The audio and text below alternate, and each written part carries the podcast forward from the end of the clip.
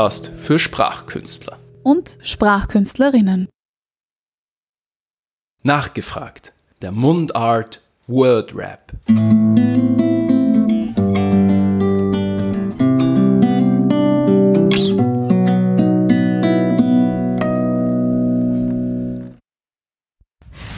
Kann man jetzt nicht sehen, aber hören. Aber hören. So.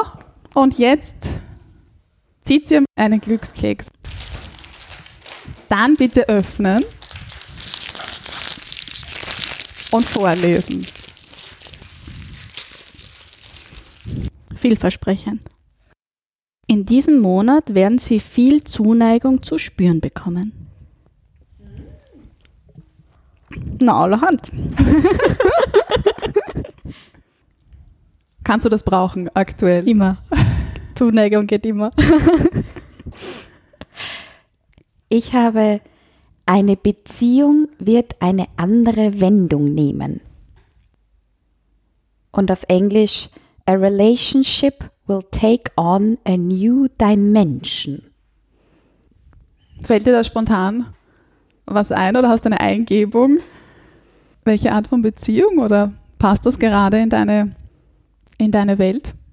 Ja, vor allem, weil ich das Gefühl habe, dass in Zeiten wie diesen so viele Beziehungen neue Wendungen bekommen. Also wir sind ja Beziehungswesen in allen möglichen Beziehungen. Und das passt sehr gut. Dieser Geruch oder dieser Geschmack erinnert mich an meine Kindheit. Hm, Vanillejoghurt. Grießbrei. Mein absolutes Lieblingsritual. Ich liebe Zähneputzen. Wie oft machst du das am Tag? Fünfmal. So, oft wie ich die Möglichkeit dazu bekomme. Nein, also die dreimal, die, die ja auch gut dargelegt sind, die, die befolge ich. Wenn ich dann kurz einmal nach Hause komme, dann den nächsten Termin habe, dann, dann gehe ich irrsinnig gern mit frischen, geputzten Zähnen aus dem Haus. Und das hat für dich so eine auch so eine entspannende Komponente oder ist es nur. Ja, also ich, ich komme da immer gut zum Nachdenken, wenn ich da so am Abend so im Badezimmer stehe und, und meine, meine Zähne putze. das habe ich noch nicht gehört. Sehr, sehr interessant. Und Lenas Lieblingsritual? Baden.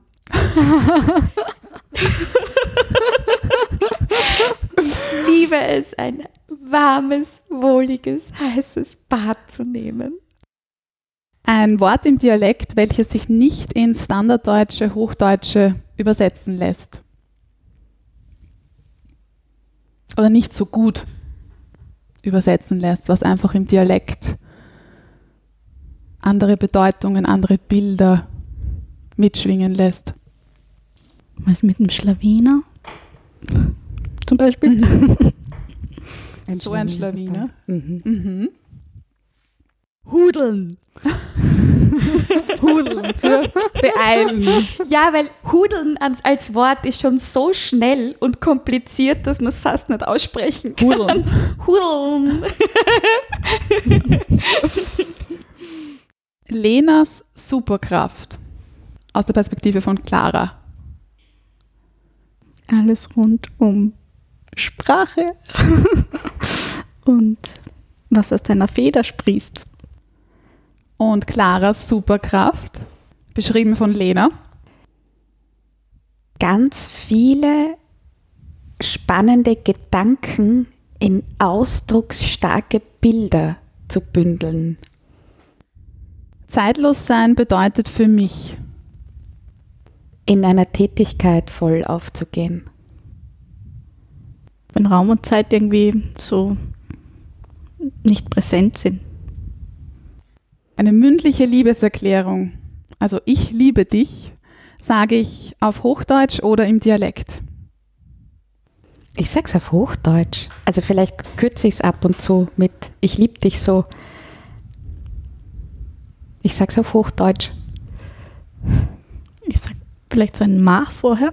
Dieses Ma, ich liebe dich so. Aber eher Hochdeutsch. Hochdeutsch. warum nicht dialektal? Emotionales lässt sich ja sehr gut oder dafür wird sehr gerne der Dialekt, das Dialektale herangezogen. Das bleibt Hochdeutsch. Mhm. Ja. Vielleicht, weil mein Mann 1,94 ist, also sehr hoch, und dann muss ich Hochdeutsch sagen. Vielleicht ist das eine Erklärung. Ist eine Erklärung, ja. Clara, hast du eine, eine Erklärung, die, die für dich passt?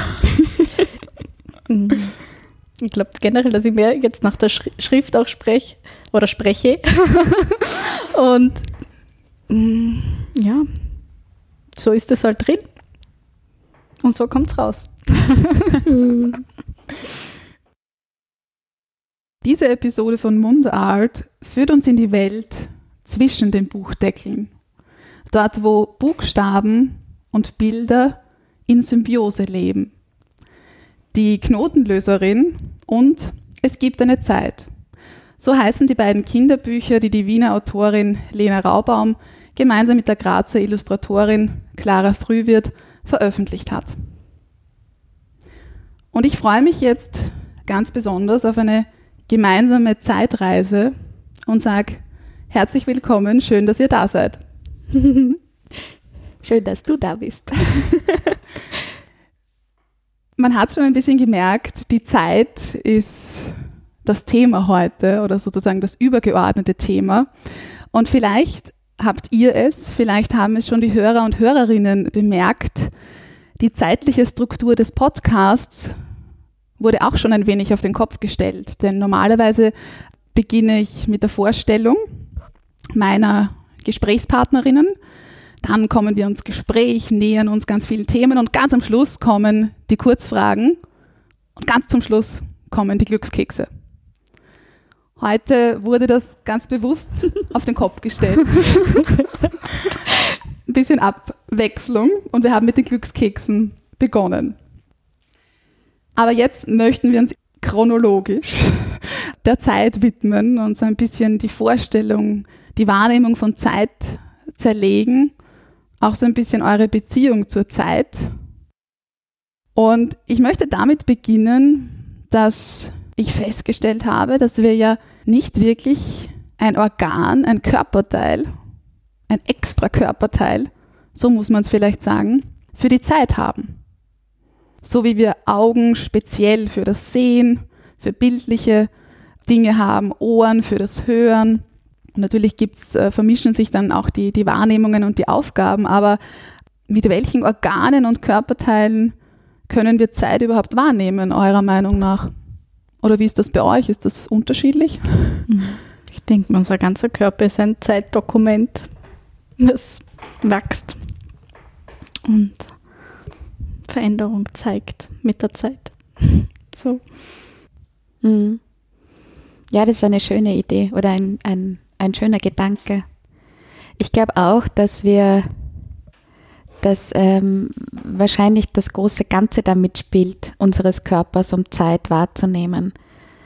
Also ich denke zum Beispiel sofort an die Hände von einer, von einer alten Frau, die schon, also der ein bisschen schon die Haut zu groß ist, quasi. Also die haben ja dann oft wirklich ganz faszinierende Hände. Und die Hände erzählen ganz viel von einer Zeit oder auch ein faltiges Gesicht, finde ich, ähm, erzählt ganz viel davon. Und gleichzeitig ist es ja auch so, dass,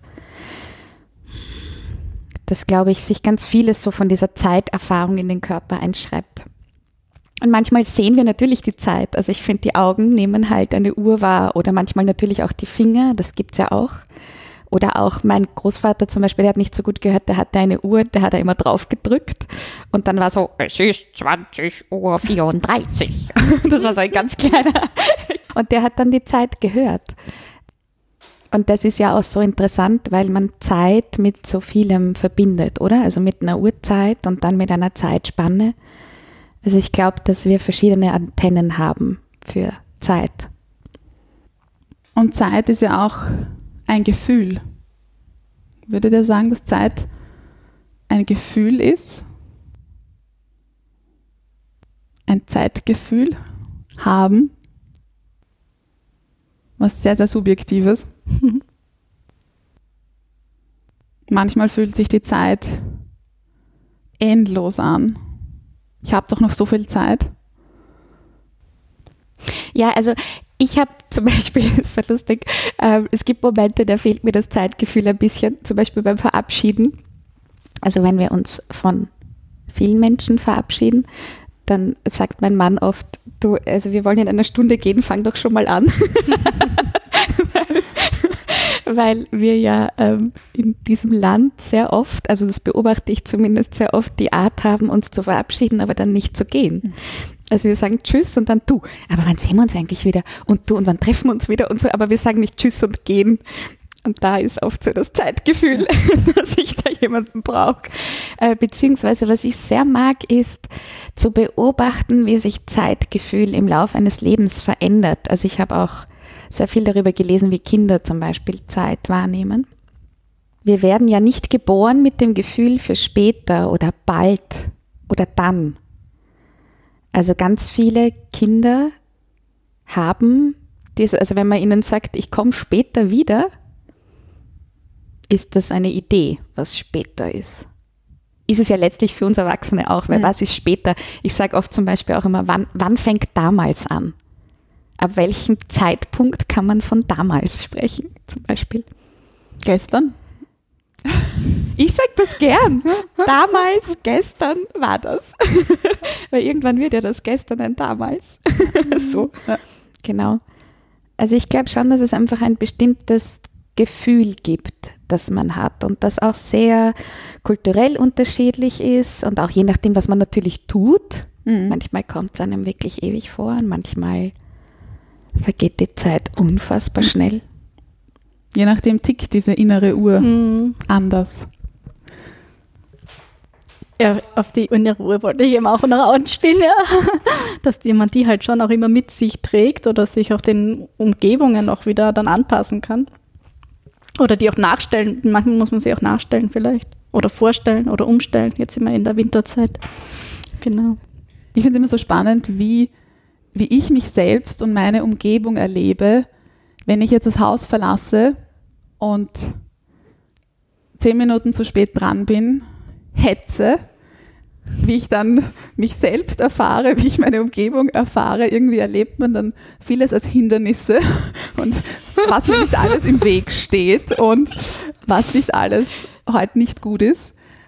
Und wenn ich zehn Minuten früher das Haus verlassen hätte, oder oh mein Gott, 20 Minuten früher, also das passiert ja selten, aber wie legt sich mir dann die Welt zu Füßen? Mhm. Tag und Nacht der Unterschied teilweise. Und ich habe es in der Hand. Ich habe zum Teil die Zeit in der Hand. Aber das mal herauszufinden und das dann zu reflektieren, also sich in so einer in so einer zeitlichen Enge, wenn man im Stress ist, wenn man dann noch ins Reflektieren kommt, meistens erst später. Aber dann ist die Erkenntnis teilweise sehr groß. Also diese Hindernisparcours in der Schulzeit, die habe ich schon immer sehr ernst genommen. Ich wollte es immer so ganz schnell abhäkeln, aber Hm, das ist mir noch im Gedächtnis dazu. Ja, ich würde auch sagen, ähm, starten wir mit Es war einmal. Was sind denn so eure Erinnerungen an, an die eigene Kindheit?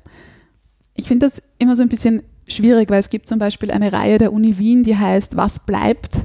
Und da erinnern sich dann Absolventen und Absolventinnen an die Studienzeit. Ich finde, das ist schon eine Zeit ähm, oder an die Zeit als, als Jugendliche oder so. Da hat man dann schon vielleicht ein bisschen konkrete Er Erinnerungen. Aber wenn jetzt ich gefragt werde, Erinnerungen der Kindheit, wie wirkt die Kindheit jetzt noch nach, tue ich mir schwer. Aber ihr seid Kinderbuchexpertinnen, deswegen glaube ich, dass ihr da vielleicht eine andere Beziehung dazu habt oder, oder eure Kindheit schon mehrmals ausgegraben und erforscht habt. Wie ist das bei euch? Ich denke mir, die Erinnerung ist über halt die Erinnerung an die Erinnerung an die Erinnerung. Also, soweit ich mich jetzt gerade zur Jetztzeit erinnern kann, also sind so verstimmte Elemente, einfach Bauelemente da, an die ich mich zum Beispiel gerne erinnere, wo ich wusste auch, was für ein Gefühl oder zeitiges Gefühl ich damals so hatte. Aber ja. Also wenn ich mich an meine Kindheit erinnere oder zurückdenke an meine Kindheit, dann beziehungsweise sie mir vergegenwärtige, weil ich glaube, ein Stück der Kindheit hat man eh immer dabei, dann erinnere ich mich an, oder dann kommt es mir so vor wie eine Dia-Show. Also auch so mit diesem Gefühl, sich Dias anzuschauen. Wir haben das sehr viel gemacht in meiner Familie, dass wir uns Dias angeschaut haben von Urlaubsreisen oder, oder anderen Erlebnissen. Und ich finde, dass das so eine Dia-Show ist, die man sehen kann, die man spüren kann, die man riecht, schmeckt. Und was ich sehr mag, ist, wenn, mm, wenn man Kontakt hat mit anderen, also mit, mit Kindern hat, dann denkt man ja oft auch so daran, wie, wie war das eigentlich bei mir? Oder auch meine Mutter hat, hat mit uns oft Theaterstücke besucht, zum Beispiel von den Schmetterlingen, also die halt Valerie und die gute Nachtschaukel oder die Gaggis aufführen. Und dann kam es halt eben auch so, dass ich dann auch eines Tages da stand und mit einem Babysitterkind von mir Valerie und die gute Nachtschaukel angeschaut habe. Und das sind so Momente, wo man dann da steht und sagt, ah, interessant, da docke ich jetzt ein bisschen wieder an diese Dia-Show meiner Kindheit an. Und ähm, ja, also das sind viele Erlebnisse. Ich wüsste jetzt gar nicht, wie ich mich da auf eine, oder es wäre, glaube ich, ein Aspekt, den man sich rauspicken müsste, was, was Kindheitserinnerungen sind. Mhm. So, ja, genau, oder die Kindheitszeit. Aber du hast schon erwähnt, dass es kommen natürlich auch Erinnerungen an, an Kinderbücher, mhm. sind da auch dabei. Und wenn ihr jetzt euch so zurückerinnert, ähm, Kinderbücher damals und heute, also ich denke da jetzt an das kleine Ich bin ich und der Regenbogenfisch, ähm, aber jetzt mit eurem Expertinnenwissen, sage ich jetzt mal, mit dem ähm, Wissen über die Sprache, über die Bilder, die Aufmachung, diese ganze Gestaltung. Was hat sich da verändert? Kann man einfach nur sagen, ja, es hat sich einfach weiterentwickelt? Ähm, oder kann man da bewusst irgendetwas ausmachen, wo man sagt, ja, da sieht man einfach diese Entwicklung in diesen Aspekten? Wie lange haben wir heute Zeit?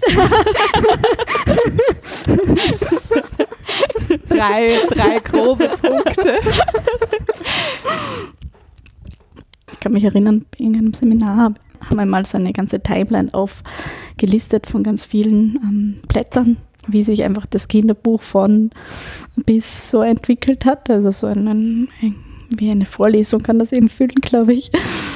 Und ja, also eh so zeitlose Bücher wie Das kleine Ich bin ich oder so, die sind einem aus der eigenen Erinnerung natürlich immer noch präsent oder man freut, also ich habe dann immer eine irrsinnige Freude und Wärme, wenn ich mir denke, boah, was war denn das? Und dann sehe ich so ein Bild daraus äh, und dann habe ich sofort das Gefühl, dass ich als, als Kind so hatte. Also da kommt irgendwie dieses Kind wieder in mir heraus, so dass ich mir das einfach mir auch wieder wünsche, vielleicht ähm, vorgelesen, das zu bekommen, wie es, wie es zu der Zeit eben war, ins Jetzt wieder zu holen.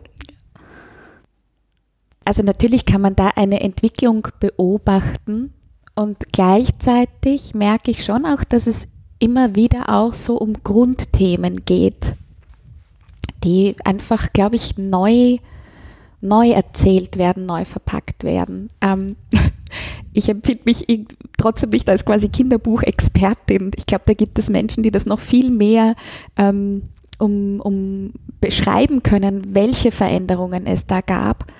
Ähm, auch welche Geschichten, also das, das schlägt sich natürlich sehr nieder, ähm, auch in der Kinderliteratur, Geschichten, die generell auch jetzt, jetzt gerade uns bewegen. Mm, was was ich dran sehr mag, ist, dass man als, als ähm, also wenn ich jetzt das gerne Ich bin ich lese so, ähm, dann, dann, also es gab eine Zeit, da hat mir der Satz sehr gut gefallen, natürlich dieser Moment, wo es da steht und sagt, sicherlich gibt es mich, ich bin ich. Und dann, äh, kürzlich habe ich es mir wieder durchgelesen und dann gibt es diese Stelle, wo, wo das Ich bin ich sagt, es freut sich, dass sich's freuen kann. Und das finde ich eigentlich auch eine ganz geniale Stelle, weil das heißt, was, was bedeutet das, wenn man das weiß? Und, und dass man sich freuen kann, dass man sich freut. So.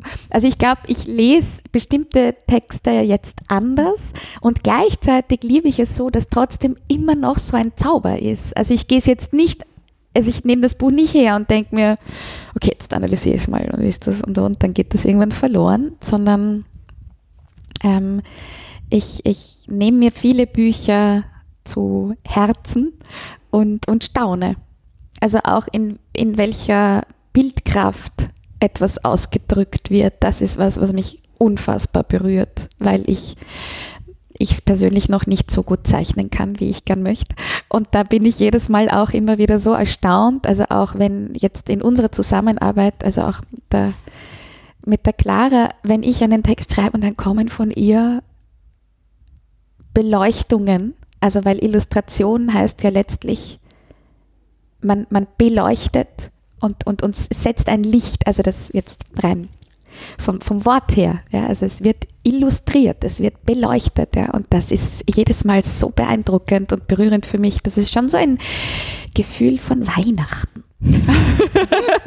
Wenn ich da, also auch jetzt bei dem jetzigen Buch, es gibt eine Zeit, die Gedanken, die sie sich macht, die, die, die Bilder, die sie dann da auch hineinlegt, und ich denke, boah, und da passen auch die, die Künste so gut aufeinander auf. So das Wort und das Bild und da nimmt niemand dem anderen was weg, dass man sagt, na, das ist jetzt schon stärker als das, sondern die passen total gut aufeinander auf. Das mag ich sehr, dass das Künste so machen. Darauf werden wir dann noch näher konkreter zu sprechen kommen. Ich möchte noch ganz kurz einhaken bezüglich den Themen, weil du sagst, die Themen bleiben dieselben. Ja. Ich habe nämlich im Rahmen des Podcasts auch mit der Kindergartenleiterin Ilse Appel gesprochen. Und da war Thema, dass erst nach und nach, aber dennoch, es wird das geschlechtergerechte, geschlechtersensible Materialien, Spiele, Bücher immer mehr mhm. eine Rolle spielen. Und dass auch noch sozusagen ein, ein Punkt, an dem noch gearbeitet werden kann, die unterschiedlichen Familienkonstellationen. Mhm. Also mhm. die perfekte Familie oder Mama, Papa, Kind oder dass Großeltern einfach da sind, das, das ist nicht selbstverständlich. Wie ist es da euch gegangen bei der Kinderbuchkonzeption? Also versucht man dann bewusst anders zu denken hinsichtlich sexueller Orientierung? Da gibt es jetzt zwei Papas und die, das sind jetzt die Eltern oder so. Ja, wie sieht es hinsichtlich dieser Aspekte auf? Muss man das aufbrechen? Muss das ein Kinderbuch nicht? Also ich denke mir, ein Bilderbuch ist immer ein, ein Akt der Möglichkeit auch und was man alles hineinbringen kann in dieser Möglichkeitsform so. Ähm, jetzt alles von bis hineinzupacken, wird vielleicht alles etwas verdichten und einfach im Hinblick auf das große Ganze, also auf das Thema zu legen, was in Bezug auf dessen auch ähm, ähm, niedergeschrieben oder niederillustriert äh, gezeichnet werden kann. So. Mm, also das wäre vielleicht so ein Aspekt. Ja, eben letztens habe ich noch online geschaut, eben die, die beim Bucolino aktuell, die, die Tiere im Bilderbuch. Also deswegen werden ja auch so oft ähm, Tiere als ähm, für etwas dastehend äh, hineingebracht, weil sie einfach so kulturell übergreifend auch agieren können und jetzt äh, nicht zwingend ein, einem Geschlecht zugeordnet werden und auch sehr viel repräsentieren können einfach. Was jetzt in unserem Fall im Es gibt eine Zeitbuch haben wir oder ist es sehr auch vermenschlicht, die Momentaufnahmen eigentlich. Ja. Oder bei der Knotenlöserin, ähm, die ist ja ganz bewusst weiblich. Das ist ja einerseits angelehnt an die Mutter Gottes, ganz bewusst, so, weil die Mutter Gottes wird ja auch als, als Knotenlöserin dargestellt. War das dementsprechend so klar, dass die Knotenlöserin weiblich wird und war es gar kein Thema zu überlegen, okay, ähm, kann sie auch eine andere Form haben? Waren das Gedanken oder in diesem Fall eher nicht? Dadurch, dass es jetzt nicht das Quadrat war, sagen wir mal, ich dachte, okay, die Knotenlöserin ähm, habe ich schon dahingehend aufgefasst, eben mit einer weiblichen Protagonistin zu spielen. Ja, also von meiner Warte. Also auch bezugnehmend auf deine letzte Frage, ich glaube, also um es auch nochmal zu konkretisieren, ich glaube, es gibt es gibt Themen, die den Menschen berühren, die quasi gleich bleiben in der Erzählung. Also Freundschaft, Aufbruch an einen neuen Ort. Also es gibt ganz viele Bücher, wo es darum geht, dass ein, ein, ein Wesen, ein Charakter woanders ist oder dorthin aufbricht. Ganz viel. Ähm, also das als Grundthemen, auch, auch, auch natürlich Liebe, Geborgenheit, ähm, wer bin ich? Das sind so Grundthemen dass dann neue Themen dazukommen und auch wirklich sehr zeitaktuelle ist, ganz, ist ein großes Glück und ist ganz wichtig. Und das, was ich merke, ist, dass ich oft als Schreibende das Gefühl habe, das sind viele Aufgaben, die ich da eigentlich erfüllen möchte und muss. In einer Geschichte zum Beispiel habe ich mich zu entscheiden, welche Familie zeichne ich jetzt mit meinen Worten, weil ich nicht alle, also das merke ich schon, also dass mich das auch sehr beschäftigt. Als das sind teilweise bewusste und teilweise genau, unbewusste Genau, ja genau. Also auch wie, wie gehe ich da jetzt damit um? Also auch, auch kann ich in jeder Geschichte all das einlösen, was ich gerne einlösen will. Also ich habe, das ist ja auch dann das Schöne, weil ich glaube, das ist auch der Grund, warum ich gerne viele Bücher schreiben möchte, um das einzulösen, weil es viele Aufgaben sind. Ja? Also weil ich auch und das ist auch was, also da stimme ich dir auch zu, es sind Möglichkeiten, es sind Entscheidungen, die man da auch trifft. Und das heißt aber bitte auch nie, dass das die Entscheidung ist. Also ich finde das auch sehr wichtig, dass man dann auch mit Kindern sich Bücher auch so anschaut und das auch natürlich mit ihnen quasi diskutiert oder auch vielleicht auch, wenn, wenn man das Gefühl hat, dieses Buch erfüllt das gerade nicht, was meine Ansprüche jetzt eigentlich wären, wenn ich das lese, kann ich dann ein Kind fragen, du, aber welche Familien gibt es denn eigentlich noch? Was kann es denn noch geben? Weil, ich, wie gesagt, also weil ich das Gefühl habe, als Schreibende biete ich eine Möglichkeit an und das ist nie die Möglichkeit. Mhm. Und das ist was, das kann ich so selten dann dazu schreiben, dass ich das so, ähm, also ja, ähm, und da lerne ich gerade auch noch sehr viel, dass ähm, auch so eine Gebrauchsanleitung zu, zum Buch. Ja, also auch zu beachten, zum Beispiel auch bei Es gibt eine Zeit, ähm, da, da, da geht es darum, also da gibt es zum Beispiel den ersten Vers, der heißt, ähm, es gibt eine Zeit für Morgenklänge und eine für Sternenträume. Und da gibt es eine Szene, für die wir uns quasi, oder vor allem für die du dich entschieden hast, klarer in der Art, wie es gemacht ist. Und gleichzeitig, wenn ich mir das Buch anschaue, kann ich ja auch mit Kindern oder Erwachsenen, je nachdem, wer sich dieses Buch anschaut, mit dem Menschen sagen, wie klingt das bei dir? Wie schaut dein Morgen aus? Mhm. Wie ist das auch so, dass du Sterne aufkehrst oder wie tust du? Ja? Also auch da eher in ein Gespräch zu gehen und nicht zu sagen, so ist es. Ne? Du hast eine Bettwäsche, wo Musik, wo ein Notenschlüssel drauf ist, sondern wie schaut denn deine Bettwäsche aus? Liegt, welcher Stoff dir liegt zum Beispiel neben dir oder auch, also man sieht da auf dem Bild eben ein einen, einen Menschen, der sich rauslehnt und mit dem Besen Sterne aufkehrt. Ähm, wie, was assoziierst du für ein Bild mit Sternenträumen? Ja, also ich ähm, glaube, es ist unser, unser beider Wunsch, da auch eben eigentlich die Arme aufzumachen und zu sagen, so, und was ist deine Idee? Das und das passiert eben dann im, im Diskurs, also dann das, was der Leser, die Leserin oder die Leserschaft daraus macht. Ja, und ich, ja, und das das ist etwas, was, äh, jetzt muss ich kurz langsamer werden, damit ich das auch bewusst ausdrücken kann, was ich sagen will. Hm. Ich glaube, dass das wichtig ist, im Anschauen mit Büchern auch, nicht mehr jedem Buch, natürlich, ja. Ähm, und auch nicht in jedem, äh, zu jedem Zeitpunkt, weil manchmal geht das vielleicht auch nicht, auch von der Zeit. Aber ich glaube, dass es ganz wichtig ist, Menschen Kinder dazu anzuregen, zu sagen, was denkst denn du? Wie siehst du denn das? Glaubst du ähm, eben, wie siehst du die Familie oder welche Kinder könnte es denn noch geben, die da sind, die mhm. man da vielleicht nicht sieht, aber die du dir vorstellen kannst dazu? Mhm.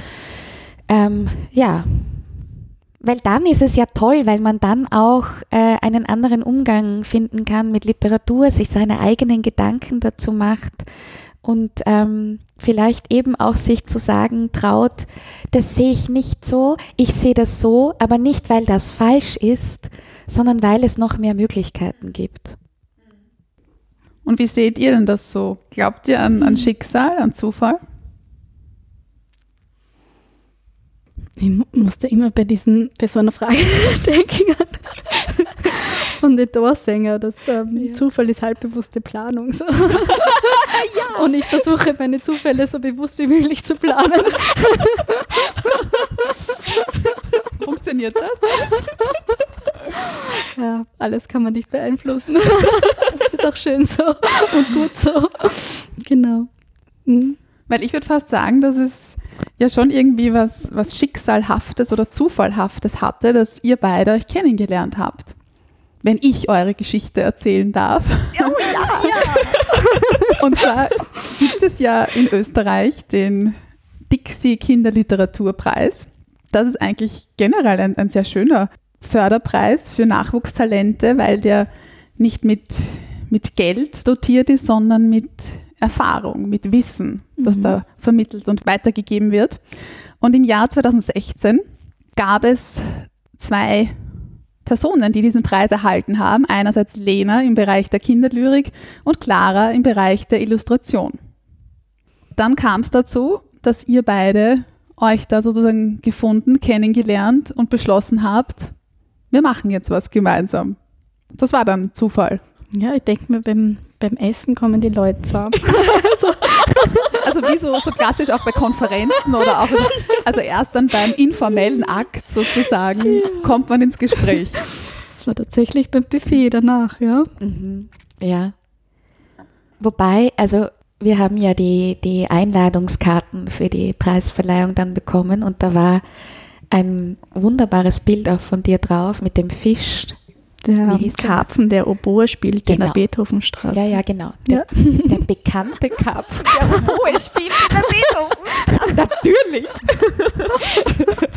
Weil Karpfen gern Oboe spielt. Man lernt so viel in dem Podcast. Nämlich. Genau. Und das Bild habe ich gesehen und gedacht, ui, das ist schon toll. Und, und dann so im, im Lauf der Preisverleihung auch, also auch, als du dann auch das Buchprojekt präsentiert hast, da war schon so dieses Gefühl von, ui, da, das, das wäre schon schön, mit der Clara ein Buch zu machen. Ähm, und ja, dann war das Buffet halt schon sehr ausschlaggebend. Also ohne Buffet, ohne diesen informellen Akt, gäbe es vielleicht jetzt keine zwei Kinderbücher von euch. Also Naja, das ist sehr toll. Ich, ich finde übrigens deine, deine Interpretation des Zufalls ganz grandios. auch danke an die Doors. ähm, das, das Schöne ist, dass man auch so bei der Knotenlöserin äh, hatte ich das Gefühl, da waren so viele Fügungen, die da mitgespielt haben, dass das schon wieder, dass das schon wieder demütig macht, in was man da gebettet ist. Also das kann man gar nicht, diese vielen Knoten, die dann zusammengeführt haben, etwas zusammengeknotet haben, aber dann auch, also das kann man jetzt im Nachhinein gar nicht mehr so in die Einzelteile zerlegen. Na, wir könnten schon, aber die Frage ist, wie viel Zeit. Also immer, immer dieser, dieser, es hat begonnen damals. dieser, zeitliche, dieser zeitliche Rahmen, diese zeitliche Beschränkung ist, ist eigentlich schon, was uns sehr dominiert. Also es ist immer so, ähm, natürlich jetzt auch im Rahmen eines Podcasts, der zeitliche Rahmen ist irgendwie gesteckt. Ja, ich glaube, das ist aber natürlich auch, weil, also ich, ich, fände das ja mal wunderbar, ähm, äh, wirklich auch mal so drei, vier, fünf, zwölfstündige stündige Podcasts zu machen und einfach zu schauen, was passiert. Ähm, ich, ich, das ist, glaube ich, ein Zusammenspiel von vielem. Das ist eine, eine gewisse Ungeduld, die sich in uns allen ab und an breit macht. Äh, außer das, ja, und kommen wir mal zum Punkt und wie ist das jetzt? Und ja, nicht schwafeln und so weiter. Ähm, und, und ja, natürlich auch zu sagen, äh, ich, ich will das jetzt pointiert und in einer gewissen Form rüberbringen, was ich zu sagen habe. Ist ja auch mitunter ein schöner Grund, Bücher zu schreiben. Und sagen, was will ich eigentlich sagen? Was wurde noch nicht gesagt? In dieser Form. Ja, das wurde so noch nicht gesagt. Genau. Ja, Und ja. gerade der Podcast bietet sich natürlich an, als Medium ähm, auszuschweifen, bis zu einem gewissen Grad natürlich, weil Ja. Ja. Beziehungsweise Geschichten zu erzählen, die ja so in dem Buch nicht drinnen stehen, Genau. zum Beispiel. Oder auch bei der Knotenlöserin gab es wirklich schöne, also auch zum Beispiel ähm, auch wie sich das gefunden hat. Also es war schon so, dass, dass wir einander dann in Graz in der Sonne beim Kunsthaus, das ist überhaupt nicht wichtig, aber ich erkläre es, äh, getroffen haben und, und, und dann äh, gehirnstürmt haben, gebrainstormt haben, weiß, welche Geschichten wir denn äh, in eine, eine Buchform gießen könnten. Und dann habe ich der Clara erzählt, dass es da eben diese Figur der Knotenlöserin gibt, auf die ich wiederum gekommen bin, weil ich eine Frau per Mitfahrgelegenheit von Wien nach Salzburg mitgenommen habe. Also es gibt schon so Momente, wo man sich denkt, boah, wer hat denn das geschrieben? So, dieses Das Ja, Drehbuch. dieses Drehbuch, Ja. genau.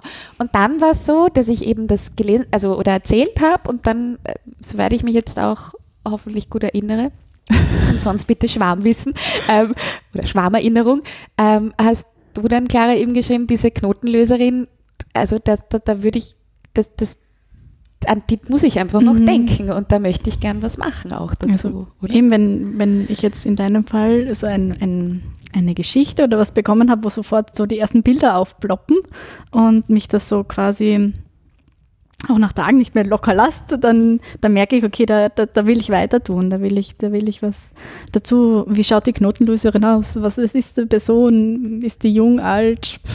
Keine Ahnung, ein Mensch. So.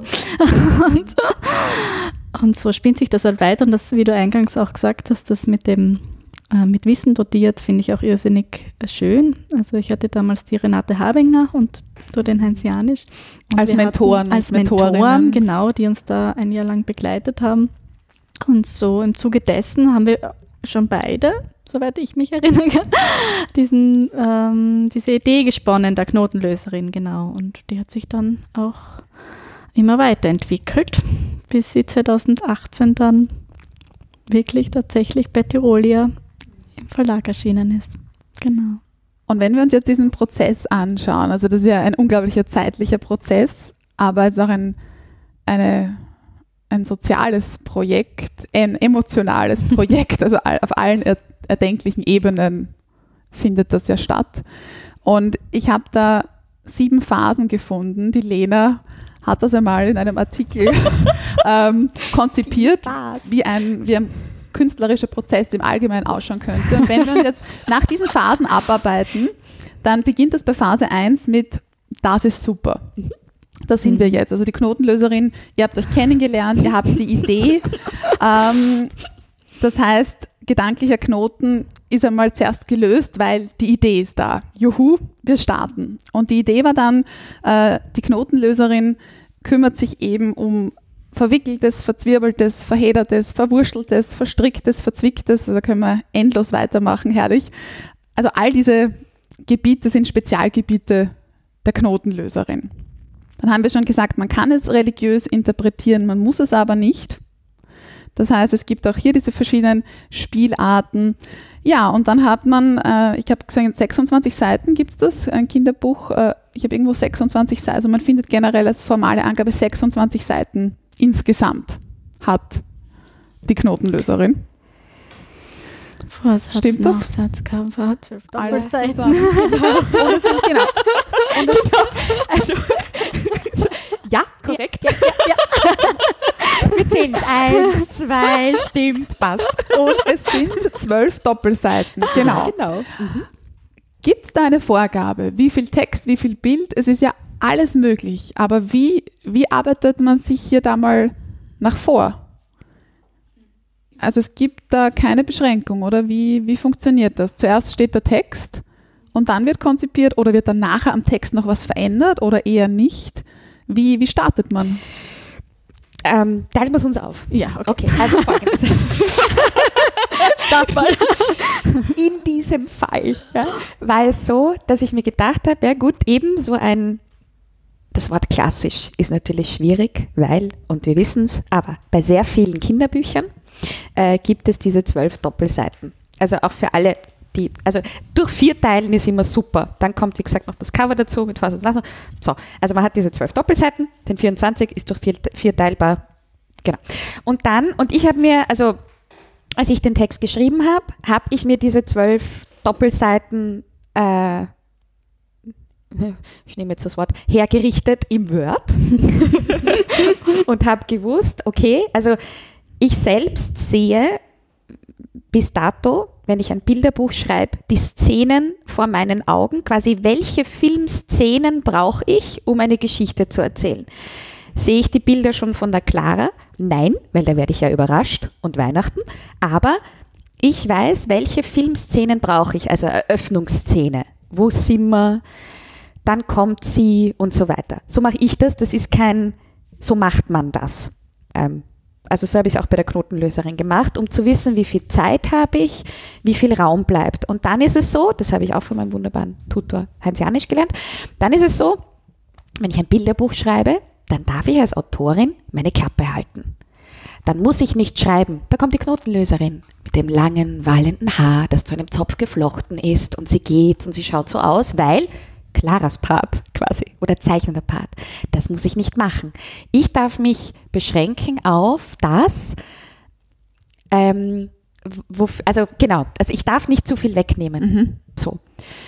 Das war ein guter Impuls. Ähm, Also genau, und das habe ich probiert. nüchtern, also nicht zu sehr blumige, also es ist halt irgend so eine Gratwanderung, oder? Teilweise, wie viel äh, lässt du übrig Ja, ja, und wie viel genau. gibst du dazu? Genau, und das ist ja kein so gehört, weil es gibt sehr viele Bilderbücher, da ist viel mehr Text und da geht man ins Beschreibende und so weiter. Also das ist nie ein so kürzes.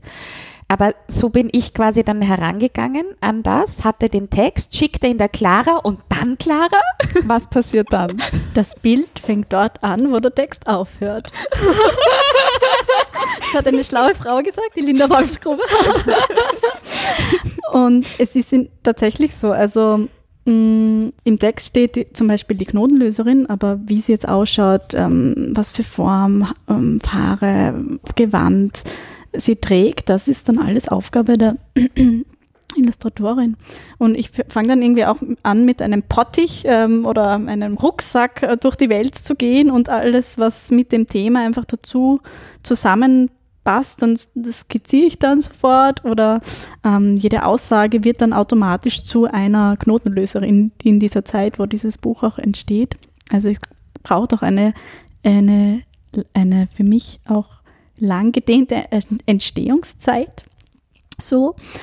Und eben dieses, was, was wird, was, wie ergänzt sich das in einer Symbiose Text und Bild? Dass sich das einfach zusammenspielt auch und auch einen eigenen Dialog eigentlich miteinander dann ähm, auf, eröffnet, so. Genau, und so spinne ich das eben auch weiter. Also genauso wie, wie im Text jetzt dieser Establishing Shot passiert, schaue ich auch, wie ist dieser Establishing Shot im Bild. Also zum Beispiel die Anfangsszene, die große Stadtszene, die dann einen Überblick gibt über, ähm, wie kann diese, damit man ein Gefühl bekommt, wie, wie schaut diese Stadt aus, ähm, ist die irgendwie ganz grad oder finden sich da ein paar Knoten in den Laternen? Solche Dinge ähm, entwickeln sich dann auch, äh, dass sich auch dieses Thema Knoten, Verknotes durch die Bilder auch durchspinnt. Also auch viele Dinge, die vielleicht an einer Seite aufploppen, äh, wenig später oder hm, dann wiederkommen. So. Und das ist einfach dann eben die Aufgabe des, des, des Bildvisuellen eben. Und startest du da digital oder zuerst äh, mit der Hand? Also ich bin jemand, der viel, viel ähm, analog arbeitet, also reine ähm, digitale Illustration mache ich eher selten bis wenig.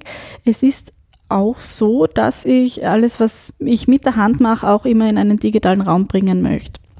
So, weil ich auch in, in der Arbeit generell dann auch ähm, im Nachhinein noch Anpassungen machen kann, noch auf diverses eingehen kann. Und das ist da ein, ein Weg, der hat sich für mich ganz gut gefunden. Und es gibt eigentlich in einem Kinderbuch keine Seitenzahlen. Gibt es ein Kinderbuch, das Seitenzahlen hat? Ja, ja.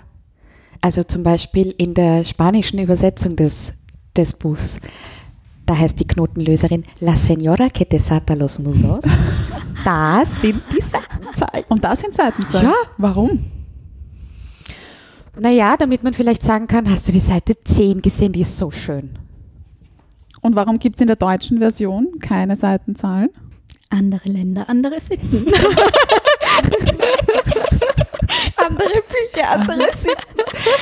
ähm, ja, ich glaube, das mit den Seitenzahlen ist Buch elastisch.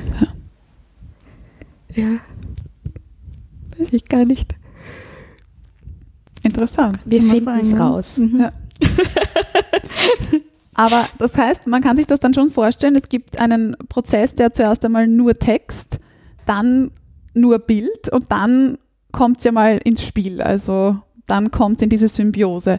Aber Naja, also es war schon so, dass wir zum Beispiel gemeinsam Gehirn stürmt haben und auch Bilder gesucht haben, so wie, wie, wie schaut die Knotenlöserin eigentlich aus, weil es ist so interessant, weil ich habe diesen Text geschrieben und wusste, ha, uh, die Knotenlöserin und dann war, wie schaut sie eigentlich aus? wie schaut eine Knotenlöserin aus? Wie kann eine Knotenlöserin ausschauen? Also es ist auch so, dass zum Beispiel oft bei bei Workshops oder auch bei Lesungen zu dem Buch ist es auch so, dass wir dann ab und an schon auch dazu anregen, wie schaut denn deine Knotenlöserin aus? Wie, wie würdest es du denn zeichnen? Also wieder aufmachen, Möglichkeitsformen bieten und so. wenn wir uns jetzt in Phase 2 befinden, Phase 2 vom Schreibprozess oder von einem kreativen Prozess ist, oh, das ist gar nicht so leicht, wie ich dachte. ja. So, jetzt habt ihr gesagt, zwei Jahre. Hatte, also zwei Jahre kann man so diesen Prozess als, zeitlichen, als zeitliche Eingrenzung sehen. Wie ist das denn? Weil ich denke mir natürlich ein ständiger Austausch, ein ständiges äh, Gedankenmachen, aber man kennt das so, dass Künstler und Künstlerinnen ja auch ein Projektmanagement brauchen und man kennt es von Schriftstellern oder Schriftstellerinnen, die sagen, jeden Tag 150 Wörter. Davor gehe ich nicht schlafen. In deinem Fall, Clara, jeden Tag 250 Pinselstriche. wie, wie bleibt man da automatisch dran oder muss man sich da schon auch motivieren? Musst du dich da motivieren? Wie, wie, wie gehst du da mit der Zeit um? Also die Pinselstriche abgezählt habe ich jetzt tatsächlich noch nie. das ist vielleicht auch mal eine gute ähm, Übung. Wer weiß, äh, wie gehe ich da an das Macht ran? dir das Druck? Es gibt auch Phasen, wo, Also, wo einem das Druck Es gibt so, macht. so unterschiedliche Typen eben und ich bin so der Typ Illustratorin, die eben das aus Leidenschaft macht und die eben auch Leidenschaft so. Also ich, ich habe da schon immer einen gewissen Grad an Verzweiflung immer dabei. Also die, diese sieben Stufen, die du da ansprichst, ich glaube, die, die kennen so manche ganz gut, ich auch. Und ja, zum Glück habe ich auch so ein sozialpädagogisches Herz in mir drinnen pumpern, das grundsätzlich von einem Problem eigentlich immer ausgeht, das gelöst werden möchte. Und zum Glück hatten wir da die Knotenlöserin, die Knotens wunderbar gut lösen kann, ja. ja. Das erinnert mich jetzt so ein bisschen, wir haben das kürzlich in einem Dissertanten, Dissertantinnen-Seminar hatte eine Professorin erzählt von dem Wall of Pain, von der Mauer des Schmerzes oder ich weiß nicht, wie man es auf. Deutsch übersetzen möchte, weil natürlich auch eine Dissertation jetzt im, im germanistischen Sinne eine Monographie zu schreiben, ein, ein Buch von mehreren Seiten. Ja, das ist schon ähm, ein langer Prozess und man kommt, man gerät an Grenzen, Blockaden tauchen auf und dann muss man eigentlich, es gibt eigentlich nur den Weg durch, durch diese Wall of Pain, durch diese Wand des Schmerzes. Also man muss die anscheinend durchleben und erfahren, nur, nur dann geht es weiter. Können Sie eine Stelle schildern im Rahmen der Knotenlöserin, eine Anekdote, wo ihr sagt, "Boah, das war, das war echt zach. Also da, da haben wir so lange überlegt und das hat eine gewisse Zeit lang ruhen müssen oder irgendwie selbstständig weiter denken müssen, weil da, das war irgendwie, das hat uns länger beschäftigt. Das war nicht so leicht. Ja, das weiß ich noch gut, weil ich habe die Geschichte doch recht recht klar und ohne der Wall of Pain vor meinem Blick gehabt. Du hast diese Phase ausgelassen. Du Nein, nein, nein. Ich habe bis, also bis. Ja, ich schreibe das runter. Und dann komme ich zu der Stelle. Es ist nämlich so, für all die Menschen, die die Knotenlöserin noch nicht kennen. Also es geht darum, es gibt die Stadt und da kommt eine Knotenlöserin in die Stadt. Nämlich immer, wenn der alte Hahn viereinhalb Mal kräht und wenn der Wind singend durch die Straßen weht, dann kommt sie sanften Fußes, frohen Mutes. Und die Knotenlöserin setzt sich sehr gerne zum Brunnen, dahin, wo sie jeder finden kann, der sie finden will. Und dann dürfen Menschen und Tiere kommen und ihr all das bringen, was verzwickt, verstrickt, verwurstelt und so weiter ist. So. Und die Knotenlöserin löst mit geduldigen Händen, aber auch mit geduldigen Ohren, weil manche Menschen wollen ihr gern einfach nur Geschichten bringen. Und dann äh, komme ich zu dieser Stelle, wo es dann auch heißt, ähm, dass die Knotenlöserin nicht alle Knoten löst. Und wenn es da jemanden gibt, der sich darüber wundert und der mit Stirnrunzeln fragt, warum, dann antwortet sie. So, und ich schreibe das runter und dann komme ich zu, dann antwortet sie. Dann sitze ich da und denke mir, was antwortet sie? Was sagt sie dann? Und da habe ich gekiefelt. Auch so ein tolles Wort übrigens das man gar nicht so gut übersetzen kann. Da habe ich wirklich gekiefelt, weil das sitze ich, was sagt sie dann? Und das ist dann schon nett, ja, weil man sich im kreativen Prozess ja auch Probleme sucht, die man ja eigentlich nicht hätte. Weil dann geht man durch die Straßen und denkt sich, was sagt eine Knotenlöserin? Also ich meine, ich muss dann überlegen, was ich heute noch einkaufe, aber was sagt eine Knotenlöserin? Und dann stehe ich und zahle, bip, bip, bip, was sagt eine Knotenlöserin? Und es rattert und so weiter. Genau, und da habe ich schon länger gebraucht. Äh, was sagt sie dann? Ja. Und wie hat sich dann der Knoten gelöst? Im Gespräch mit, ähm, mit Heinz Janisch und vor allem im, in der Geduld. Das klingt jetzt so tragend, aber so. Und dann wurde ich demütig begab mich in die Gott. Nein, aber es ist schon so, also dass halt wirklich manche Dinge ihre Zeit brauchen. Und, und ich bin wirklich ein Mensch, der sehr oft ungeduldige Phasen hat. Das, das breite ich jetzt einfach mal so aus. Und dann denke ich mir wirklich auch, na Scheimkleister, jetzt war ich auch gerade so drin und dann kommt diese Wall of Ungeduld. So. Und da, ja, also da, das war ein Gespräch, das war ein auch so, eigentlich auch ein bisschen ein bisschen mehr auseinandersetzen mit dieser Knotenlöserin und dann, das ist schon toll, ja, dann kommt auf einmal ein Funken von woher auch immer und dann ist dieser Satz da. Ja. Soll ich dir jetzt sagen? Das macht es eigentlich spannend, oder? Was die Knotenlöserin sagt. Ich lasse ihn so. das ist auch aufregend. ähm, genau. Ähm, also das ja. war so dein, dein Zara-Moment ja, zart, super zart. Wort. Ja, ja, wirklich. Also das war wirklich ein zacher. Oder ein Moment zum Entwickeln für dich. Ja, schon selbst. Sehr. Also auch dieses ja, ja, Wortspiel in, in der Entwicklung deiner Figur brauchtest du selbst eine Entwicklung, um dorthin zu kommen. Ja, also. ja. Und das ist aber mitunter auch der Grund, warum zum Beispiel im Buch Die Knotenlöserin keine keine Einzelgeschichte erzählt wird. Also es ist jetzt nicht so, dass quasi die Knotenlöserin sitzt da und dann kommt dann eine die, weil dann gibt es wieder nur Fokus auf, das ist eine Geschichte rund um, hm. keine Ahnung, Beziehungsprobleme, weiß ich wie, sondern da war ganz klar so offen wie möglich und so weit wie möglich, weil es doch so viel Knoten und Verwurstelungen gibt. Und einen Ballerwatsch, auch ein super ähm, ganz viel Ballerwatsch gibt für viele und die sind ganz unterschiedlich und jeder hat einfach seinen Ballerwatsch und ähm, da geht es nicht so darum, das zu vergleichen, wie groß dieser Ballerwatsch ist, sondern eher zu schauen, hm, wie ist das. Also genau, lange Rede, kurzer Sinn, da wurde es zart. Mhm. Da wurde es zart. Also wir sind jetzt schon, wir, wir kommen jetzt schon in eine noch zachere Phase und zwar, das ist furchtbar, ja. ich bin furchtbar. Ja. Clara, bitte ja. bring uns ein Beispiel, wo ja. wirklich so der Höhepunkt des Furchtbaren für dich war. Was ja dann auch wieder ein Wendepunkt war, aber wo du wirklich gesagt hast, diese Knoten, wisst ihr was? Mhm. Also ich merke das auch immer in, in, meinem, in meinem Raum, in dem ich arbeite, weil ich lasse das immer auch alles und jeden spüren, wenn es mir furchtbar geht.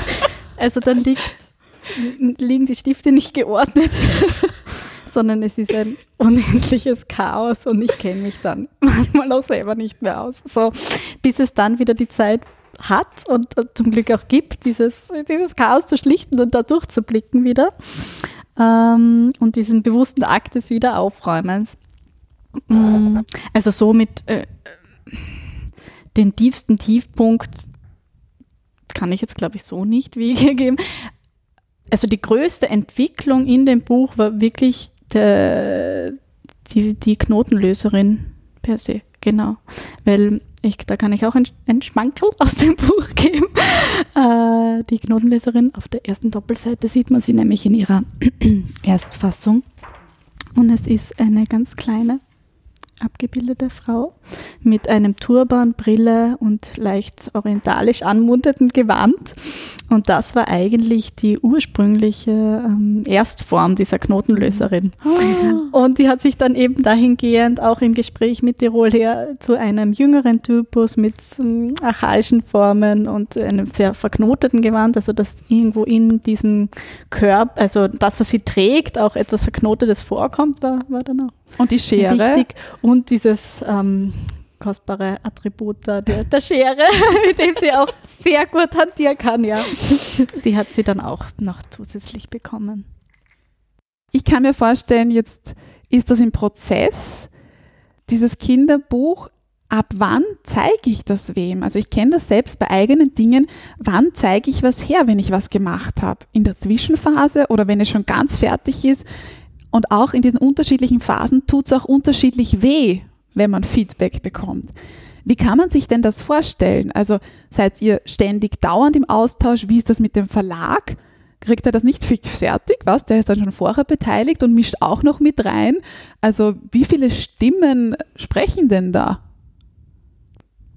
Ich höre viele Stimmen. Doch. Was hast du gesagt? Ja. Mm. Ich finde das, das Spannende, finde ich immer das auch Unerwartete manchmal, dass man Dinge, von denen man sich denkt, ja, super, das wird den anderen vielleicht auch gefallen, dann genau das ist, sondern an Dinge, wo man vielleicht jetzt gar nicht so gedacht hat, so ein kleiner Schnipsel vielleicht, dann das ist, was es ist. So, also zum Beispiel diese Flamingos da am Cover, die hatte ich eigentlich so, ähm, also wo die Aufmerksamkeit nicht, also wie soll ich sagen, Äh, ich habe es in einer so gemacht, so ohne jetzt viel nachzudenken. Ohne So. Hintergedanken. Und ich finde das im Endeffekt auch irrsinnig schön, dass man da so im Gespräch mit so vielen ist auch, dass ähm, die Flamingos dann zum Beispiel schlussendlich jetzt am, Am am Cover am. Titelblatt sind, ja. Mhm. Und wie früh ist da der Austausch mit dem Verlag da? Also das ist nicht so, dass man das Endprodukt präsentiert und sagt, hier bitte, sondern da gibt es schon früher Möglichkeiten, Austausch. Ja, auch das ist buchelastisch. Weil, ähm, also da gibt es auch keine Regeln, dass man sagt, okay, in diesem Stadium kontaktiert ihr uns. Glaube ich nicht. Also jetzt so quasi im, im, im, Allgemeinen gesprochen. Also es ist ja ganz wenig, ist ja allgemein. Und, ähm, und auch bei den Büchern ist es so. Also bei der Knotenlöserin war es so, dass auch eben durch eine glückliche Fügung, würde ich sagen, ähm, wir da auch ins Gespräch gekommen sind. Und da hat es dann, dann sehr wichtige, wertvolle Impulse noch gegeben, einige Impulse auch von Seiten Tiroli. Und das ist ja etwas, finde ich, was ja bei sehr vielen Büchern auch Kraft geben kann, dass da so viele mitdenken. Also so viele auch, also es kann ja ähm, so ein bisschen so wie in einer Großfamilie. Manchmal kann es toll sein, dass alle mitdenken und manchmal ist es so, ja, ich will das jetzt aber so. Aber in dem Fall äh, bin ich wirklich immer wieder aufs Neue sehr, und, und ein Buch ist ja Teamwork, ist ja die Kraft von vielen liegt die Kraft von vielen drinnen. Und da kommt man natürlich mit unterschiedlichen Erfahrungen auch, ähm, geht man da auch an ein Buch heran. Es hat ein Verlag ganz andere Bucherfahrungen als jetzt äh, quasi ich mit der, oder halt auch jetzt, jetzt wir gemeinsam, die da auch äh, zum allerersten Mal miteinander, also da zusammengearbeitet haben. Und da kommen dann Inputs oder auch eben von jetzt deiner Tutorin, von Renate Habinger oder auch vom, vom Heinz Janisch zu dem. Also, und wenn da viele mitdenken, und das ist wichtig, und diese Mitdenkenden auch gut aufeinander aufpassen und genau wissen, welches Feedback, weil es gibt Feedback, mit dem kannst du was anfangen, und dann gibt es Meinungen. Und das ist ein Riesenunterschied. Weil wenn ich jetzt da stehe und es sagt mir, was gefällt mir nicht, dann ist das eine Meinung, aber ich kann eigentlich noch gar nicht, ja, aber was genau? Also, weil vielleicht gefällt ihm nicht, dass jetzt das ist dieses eine Wort zum Beispiel. Also es war bei einem Text was so, dass ich, also ich habe dann Hans Janisch den Text auch gezeigt und da hatte ich bei einer Stelle eben so geht sie immer weiter und er hat dann gesagt, nimm doch das immer raus, weil was ist immer? Also passt auch ganz gut zur Zeit. Was heißt sie, was immer? Und dann war es so super, wenn ich gedacht, stimmt, sie geht eigentlich nicht immer, weil sie muss auch schlafen. Also es war so, ja, das ist gut, das stimmt. Und das ist was, finde ich, wenn es jemand, der Feedback gibt, untermauern kann mit einem, mit einem Rückenwind, den ich nehmen kann. Und das ist so die Sache. Und da gibt es ja unterschiedliches Feedback. Und da muss ich sagen, habe ich bei der Knoten, also ich bin eine, die sehr gerne Menschen im Vorfeld auch um ihre Meinungen, Ideen fragt und bittet, weil ich mir dann denke, in einem gewissen Werdeprozess kann ich ja dann noch anpassen. Also wenn mir zehn Leute sagen zu einer Stelle, das verstehe ich noch nicht ganz, dann kann das vielleicht ein wichtiger Hinweis sein.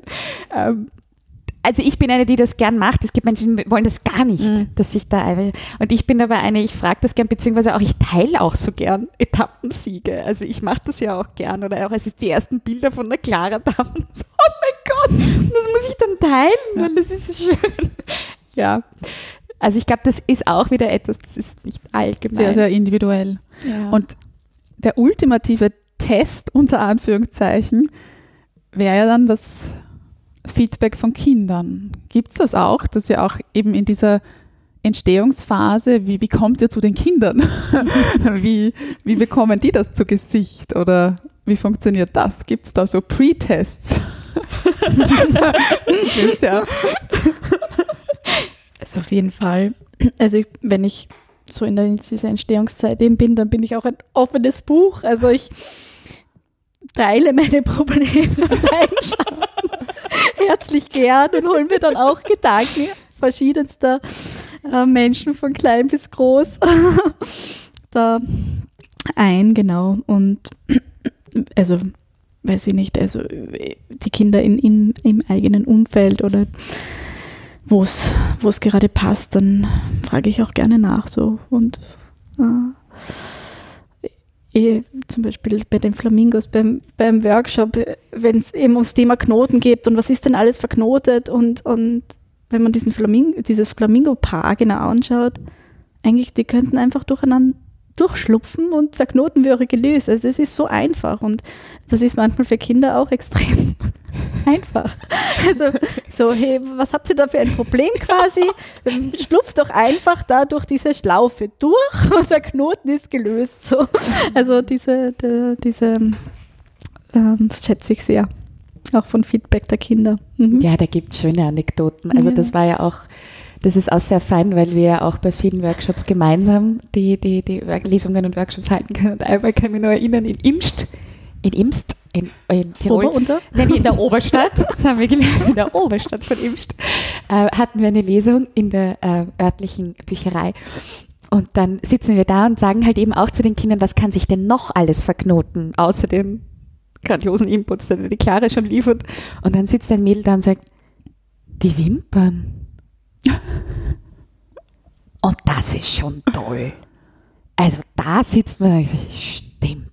Und je, wirklich sehr oft, wenn ich mir die Wimpern tusche, denke ich mir, no, jetzt könnten sie sich wieder verknoten. Ähm, und das, das liebe ich sehr. Oder wenn dann von Kindern kommt, die Fernseher können sich verknoten und so weiter. Also da ist viel, also auch Natürlich gibt es auch viele Kinder, die jetzt auch zum Beispiel, also weil die, die, die, die Knotenlöserin lässt ja sehr viel Interpretationsraum frei. Also dann gibt es sehr viele, also es war eine Pädagogin, die hat das Buch gekauft und ich gesagt, ah, das freut mich total. Und sie sagt, ja, aber ich sag's ganz ehrlich, das, Team ist, also das Buch ist nicht für die Kinder, das ist für unser Team. Und dann sage ich, ja, ist das super. Ähm, und dann gibt es viele, die sagen, ja, aber lesen denn Kinder raus das? Ja?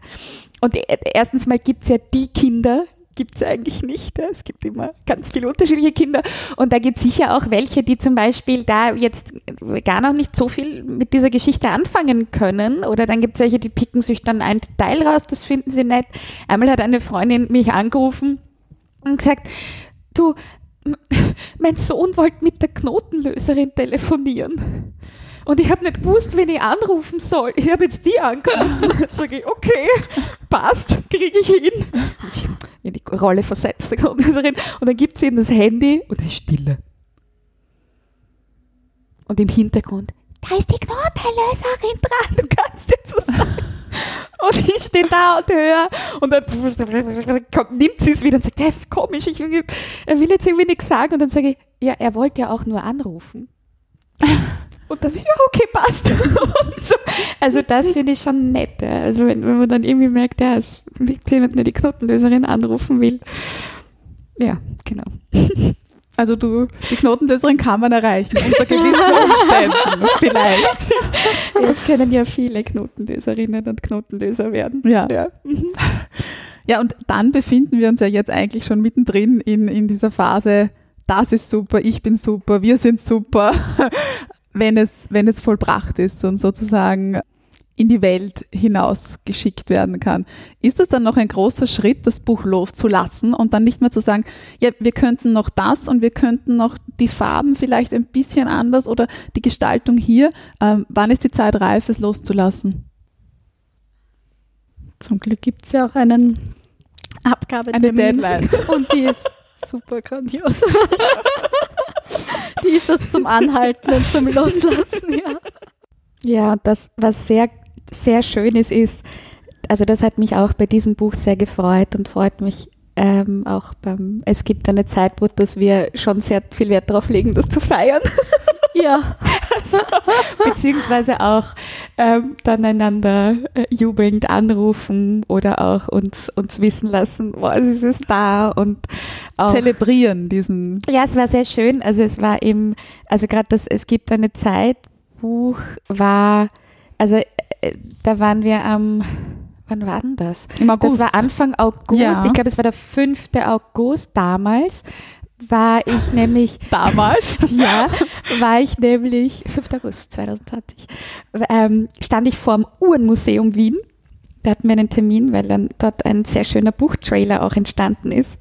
Und dann hat äh, die ähm, Tina Reiter vom Verlag Tirol ja auch geschrieben, ich komme gleich, ich bring deine Bücher mit, weil halt die dann gerade ankamen. Und das war zum Beispiel ein sehr schöner Moment, wenn man dann da steht und ist im Uhrenmuseum und dann kriegt man dieses Buch in die Hand gedrückt und dann ist es da.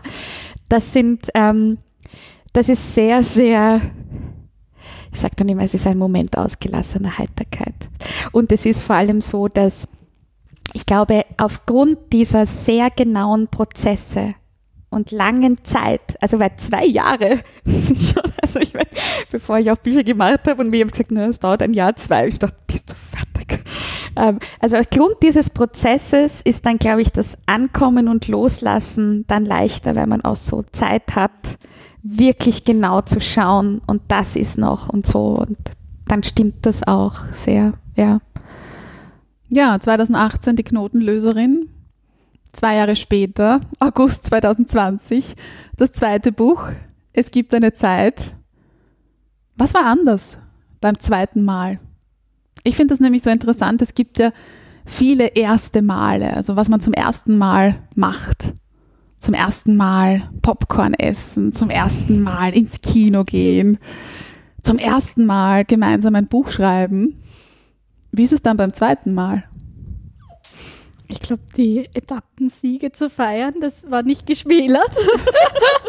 also die Lena Raubam ist ein wunderbarer Mensch, um Etappensiege zu feiern und das, das schätze ich sehr. Du bist auch ein wunderbarer Mensch. Ja, also da ist sich auch die gegenseitig die Motivation zuspielen, das ähm, immer weiter entstehen zu lassen, ist, glaube ich, da auch eine ganz sehr wichtige. Also man war schon sozusagen ein bisschen eingespielt aufeinander, aber die Herausforderungen und die Phasen hat man natürlich wieder erlebt. Ja, ich glaube, das ist auch das, das ist auch das Interessante. Das ist nämlich eine schöne Frage auch von dir, dieses, was ist anders beim zweiten Mal? Und das Interessante ist, ja, man macht zum zweiten Mal ein Buch, aber zum ersten Mal dieses. Also das ist ja auch etwas, was ich äh, so interessant, also da, da könnte ich stundenlang drüber nachdenken, dass ja vieles macht man nicht zum ersten Mal, aber man macht es zum ersten Mal mit. So. Und auch, also auch, oder auch das entsteht zum ersten Mal mit und so weiter. Stimmt. So kann man Ähm. sich diese ersten Male, die ja viele meinen, dass die mit dem Alter abnehmen, so kann man sich diese ersten Male auch immer wieder ein bisschen neu und anders kreieren. Ja, eigentlich schon. Das ist eigentlich was Schönes. Weil ja. Zum Beispiel Popcorn mit Stäbchen essen. Uh. Eine völlig neue Erfahrung. Ja, auch nicht schlecht. Könnte man absolut machen.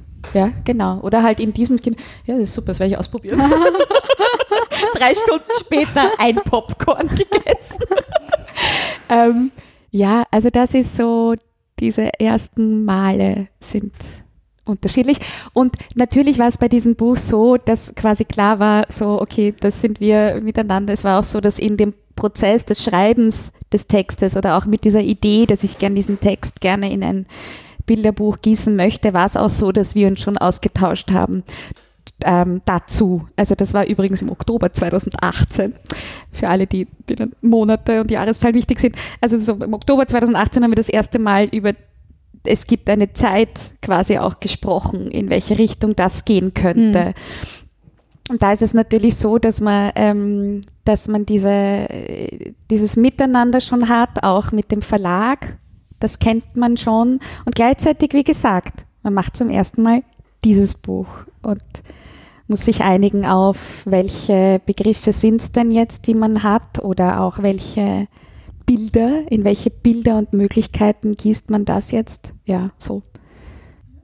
Also Sicht der Illustration ist schon immer, dass ich die Technik, die Illustrationstechnik, weil ich mh, vieles Verschiedenes an Illustrationstechnik an das Projekt immer abstimmen möchte und mich darauf auf einlassen möchte. Also wenn ich ein Buch über den, den Regen illustriere, ist die Illustrotechnik ähm, vielleicht etwas mit, mit Wasserfarben, was Fließendes.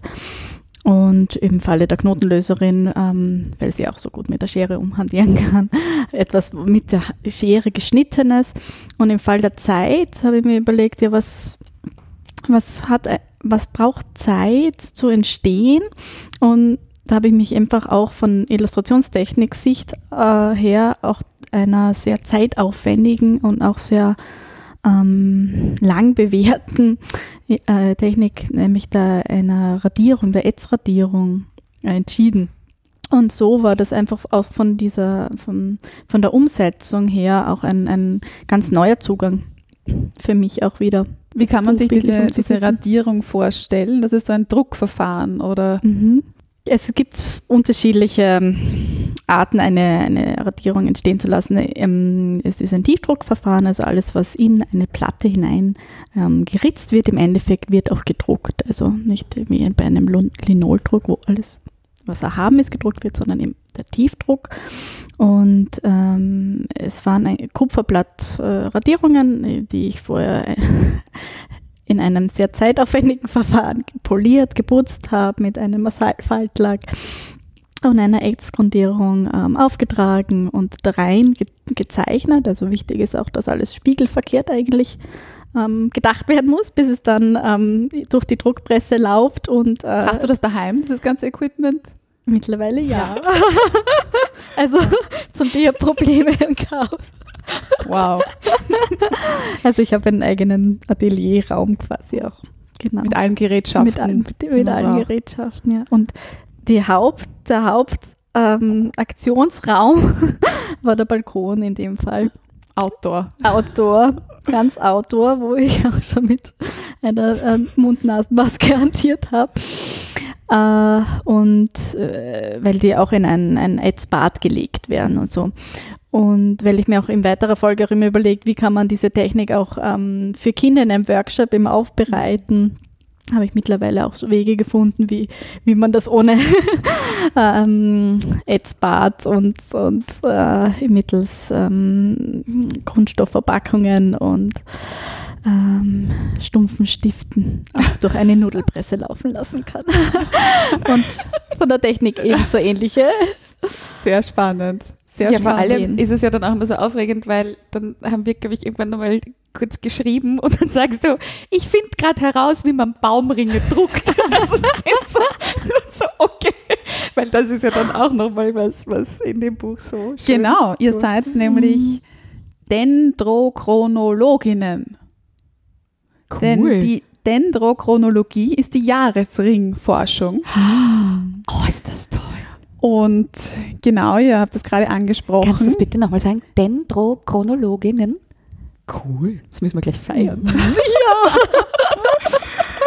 Und zwar, wenn man sich eben das Bilderbuch anschaut, dann ist ganz prominent auf der Titel- und Rückseite, aber auch auf jeder Doppelseite finde ich Jahresringe von Bäumen als Symbol für Zeitmessungen. Genau, also wie auch immer, wenn ich ein Buch anfange oder einen wunderbaren Text von der Lena bekomme, das lässt sich dann, weiß nicht, das ist einfach dann das Leben gerade, in dem ich mich aufhalte. Also alles, was Zeit ist, wie kann man Zeit bildlich darstellen, was für Form hat Zeit, wenn es ein Gefühl wäre, was, oder zu den einzelnen ähm, Begrifflichkeiten, wie zum Beispiel die Morgensterne, die du vorher eingangs erwähnt hast. Ähm, was für Form hat Morgensterne? Was für Person kann Morgensterne sein? Was, was wäre es, wenn es ein Kind wäre, wenn es ein Tier wäre, wenn es ein Essen wäre? Was für Gefühl ist Morgensterne so? Also wie kann man das verbildlichen? Und das war so die eine Zugang auch zu den bildlichen Umsetzungen. Andererseits auch dieses ähm, äh, im Hinblick auf Zeitzyklen auch gesehen oder ähm, wie man Zeit ins Bild bringen kann, kam mir dann auch dieses, ähm, vielleicht auch durchs erdige Wühlen, äh, die, diese Baumringe, die sich da erweitern, wie das Wissen der Menschen. genau, also das war so ein Zugang den ich da eh auch von Blatt zu Blatt in unterschiedlicher Form auch ins, ins Bild gebracht habe. Wie, also es sind mehrere zeitliche Aspekte auch drinnen, wie zum Beispiel eine, eine Murmel, ähm, die sich auch von Blatt zu Blatt weiterspinnt. Genau, auf jedem Blatt ist eine Murmel Genau. zu finden und am Schluss Sind sie im Glas. Und Was mir so gut gefällt, ist, dass es ja Bäume für Bücher braucht. Die beiden sind ganz wichtig. Es gibt eine Zeit, würde ich sagen, ist ein sehr poetisches, philosophisches Kinderbuch, das auch eine religiöse Konnotation hat, weil der, der Ausgangspunkt war auch hier wieder ein, ein religiöser, ein biblischer, und zwar der Bibeltext Kohelet, Mhm. Der dir als Ausgangspunkt gedient hat. Und die Idee war so diese, diese Lebensphasen, diese Lebensgefühle, die es in jeder Lebensphase Mhm. gibt, denen Raum zu geben. Und sei es jetzt, es gibt eine Zeit für Kleiderberge und eine für Hautgewand. Es gibt eine Zeit für ein mutiges Herz und eine, da fürchtet es sich. Also es ist konzipiert in diesen, in diesen Gegensatzpaaren. Aber das Spannende finde ich, es braucht diesen Raum zwischen den Gegensätzen, dann kann sich was entfalten, aber einerseits regt es auch an, diese Gegensätze zu überwinden, weil ich möchte nicht nur in Dualitäten und Polaritäten denken, Tag, Nacht, hell, dunkel, sondern es gibt ja noch diese ganzen feinen Nuancen dazwischen. Mhm. Wie, wie, wie bist du da umgegangen? Also mit diesem Ausgangstext, mit diesem Bibeltext, ähm, wo ja diese Gegensätze zum Teil auch schon drin waren, hast du dann überlegt, wie kommt es dann doch nicht so sehr in dieses Tag-Nacht-Schema? Wie war das, dieser Prozess? Ähm, also ursprünglich, also es ist die Stelle Kohelet 1 bis 8, ist ein sehr bewegender Text, in dem es eben auch heißt, für alles unter dem Himmel oder alles unter dem Himmel hat seine bestimmte Zeit, ursprünglich, also unterschiedliche auch Übersetzungen. Und ursprünglich war ich in diesen Bildern von Tag, Nacht. Also ich habe auch quasi meinen Rucksack gefüllt von, welche Bilder gibt es, die sich durchziehen. Auch so vor allem bei Kindern ähm, und dann natürlich bei Erwachsenen genauso. Und dann hatte ich eben auch den Austausch mit der Clara zu diesem Text. Und eigentlich war es die Clara, die mich da auch angeschubst hat, mit den Wörtern Bilder zu malen, weil ich wollte eben nicht schreiben, es gibt eine Zeit, um aufzuwachen und eine, um schlafen zu gehen, was natürlich auch geht, auch das ist eine Möglichkeit. Aber ich habe mir dann gedacht, eben, es gibt, was ist, wenn das Morgenklänge sind und Sternenträume? Und dann auch dieses, es gibt eine Zeit, dann der nächste, es gibt eine Zeit für Statuenstille und eine für purzelnde Bäume. Weil ja auch so dieses Stillhalten und Bewegung, also ich habe dann überlegt, was sind so Phasen auch, die, die, die in, im, im Kindsein immer wieder sind, sich auch wiederholen, zum Teil ja auch eingefordert werden, oder? Also auch dieses Mal ruhig zu sein und dann aber auch sich eben zu bewegen und dann auch sich Dinge zu trauen, also die Stelle, die du vorher angesprochen hast, es gibt eine Zeit für ein mutiges Herz und eine, die fürchtete sich und auch eigentlich dazu anzuregen, dass es ja also in meinen Augen jetzt nicht mutige und ängstliche Menschen gibt, sondern es gibt Phasen, da haben wir ganz viel Mut und Phasen, da fürchten wir uns. Also auch so darüber zu reden, was bedeutet Mut eigentlich und wovor hat man Angst?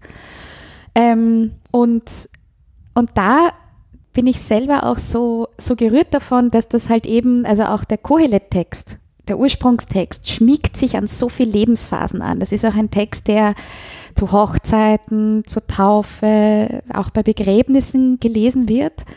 Und und auch, auch, dieses, äh, auch dieses Buch, also ich habe eine zum Beispiel, die hat das jetzt gekauft für ihre Tochter, die gerade Matura macht, weil sie sie ermuntert, also weil sie ihr zusprechen will, dass es gibt eine Zeit nach der Matura. es gibt eine Zeit so danach. Es gibt, es gibt, eine Zeit nach der Dissertation, es ja. gibt eine Zeit nach, nach ähm, auch äh, ja. nach, nach einem, einer Phase, wo man das Gefühl hat, man ist schlecht. Und das stimmt, und so. das, das wird man sich oft nicht bewusst, dass sowohl im Positiven als auch im Negativen, ja. es geht vorbei. Es geht vorbei, genau, weil es gibt auch eine Zeit, da kannst du wahrscheinlich, da fühlst du dich jetzt gerade nicht glücklich. Und ich glaube, dass wir uns da doch auch, also ich, ich geht ein bisschen natürlich auch von mir aus, weil wir auch so das Gefühl haben, es gibt dann so, oder, also wenn man sich super fühlt, dann ist das so, oder, das ist quasi das, was, wo man das ja kann bleiben, das kann dann das bleiben. Das wäre dann super, wenn das bleibt und gleichzeitig, ich meine, das machen wir auch nicht, also hoffentlich nicht, dass man halt jemanden, der sagt, boah, so ein cooler Tag, dass man hingeht und sagt, du, ja, genieß ihn, weil er wird wieder furchtbar. so. Könnten wir machen, weil letztlich ist das schon was, finde ich, ähm, was, was, was einem manchmal ja auch Trost spendet und manchmal vielleicht mhm. mehr Genuss im Leben, dass man halt auch sagt, okay, jetzt könnte man, also der Trost ist, ist, es kommt wieder eine Zeit, da wird es leichter, weil das ist das Drehbuch des Lebens. Und es kommt aber auch wieder eine Zeit, da wird es wieder mühsam, weil das ist das Drehbuch des Lebens. Und da drehen wir uns, ja, also im, in, in Kreislauf. Und in diesem Kreislauf sind wir und das war schon irgendwie was, wo ich mir auch gedacht habe, also auch zum Beispiel, du hast da diese Seite aufgeschlagen, es gibt eine Zeit, um aufzuräumen und eine für Chaosgewimmel. Und, und ich glaube zum Beispiel auch, dass es einfach eine Zeit braucht, wo Chaos ist, wo Buntstifte im Atelier herumliegen, wo man auch spielt und es schaut aus. Ja? Und dann gibt es wieder eine Zeit, wo man Klarheit schafft. Und das ist, und, und irgendwo auch so, ein bisschen, ein bisschen zu beruhigen, dass diese Lebensphasen halt alle auch ihre Zeit brauchen. Also auch bei diesem, es gibt einen Vers, der heißt, es gibt eine Zeit für ein trauriges Kinn. Und wenn man etwas Trauriges erfährt, dann muss es diese Zeit geben, traurig zu sein. Dann kann man sich oft nicht überholen und sagen, du, wird schon wieder alles gut, ist ja nicht so schlimm und so. Ich glaube, dass es manchmal sogar tröstender ist, wenn einem jemand sagt, passt, ist gut, wenn du jetzt einfach traurig bist. Weil man dann auch diese Traurigkeit mal zu Wort kommen lässt. Und ähm, ich glaube, dass wir uns manchmal in Lebensphasen ein bisschen zu überholen und ein bisschen hudeln. Super Wort. Hudeln, tolles Wort. Ähm, weil das, na, das ist jetzt schon mühsam. Also das ist jetzt, die ist jetzt schon mühsam, weil, und die soll vorbeigehen und so weiter. Und manchmal ähm, hat man vielleicht genau in der Zeit irgendwas, wo man sich eine Haut zulegt, die es dann braucht für irgendeine andere Phase. Mhm. Oder letztlich auch eigentlich einander näher zu kommen. Also wenn man halt einmal ausspricht, zu sagen, boah, da gibt es im Moment, da wird es urzach. Und dann sagt jemand, ja, mir geht's auch so. Dann weiß man schon, ah ja, okay, diese Phasen kennen viele. Ja. Ja. ja, und mich hat das angeregt, euer aktuelles Kinderbuch, um um euch eine Aufgabe ja zu stellen, auf die wir jetzt zu sprechen kommen. Und zwar hat mich eben so fasziniert, dass man eben die Zeit nicht ganz bewusst sehen, nicht hören, nicht fühlen, nicht anfassen kann. Aber man kann sie suchen und finden, die Zeit. Und ich habe euch aufgefordert, im Vorhinein, also jetzt nicht spontan, sondern im Vorhinein etwas mitzubringen, was für euch persönlich mit Zeit entweder ganz klar und deutlich in Verbindung steht, vielleicht ein ganz persönliches Zeitdokument, oder es kann auch etwas sein, das nicht offensichtlich etwas mit Zeit zu tun hat, also wo man dann schon genauer hinsehen muss, dass man irgendwie diesen zeitlichen Aspekt entdeckt. Und jetzt gibt es eine kleine Aufgabe zum Aktivsein. Und zwar ist es jetzt ein kleines Experiment. Seht es als Experiment. No pressure, kein Druck. äh, Seht es als Chance. Seht es als Chance. Es gibt ein Blatt Papier und Stifte. Also ich würde sagen, damit seid ihr vertraut mit diesen, mit diesen Dingen. Und ich bitte euch jetzt, äh, aufgeteilt in die Künste Schreiben und Zeichnen, Worte und Bilder, von der Perspektive eures Gegenstands oder ihr habt ja etwas mitgebracht, das ist vielleicht ein Gegenstand, das ist irgendwas, was ihr mitnehmen konntet. Das ist jetzt noch nicht sichtbar, ich weiß es nicht, ihr wisst gegenseitig nicht, was ihr mitgebracht habt, aber aus dieser Perspektive dieses Mitgebrachten schreibt bzw. ihr zeichnet ganz kurz etwas aus der Perspektive dieses etwas. Das heißt im Sinne von automatisches Schreiben, automatisches Zeichnen den Gegenstand, den ihr mitgebracht habt, lässt ihr jetzt sprechen.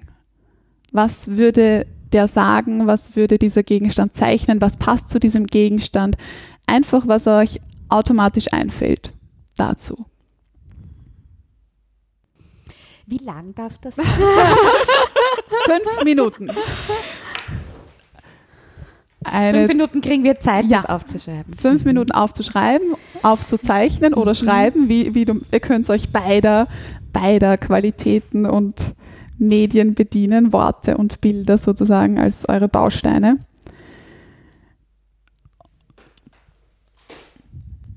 Und einfach automatisches Schreiben, was euch in den Sinn kommt. Es hat alles Platz, es hat alles, darf alles sein.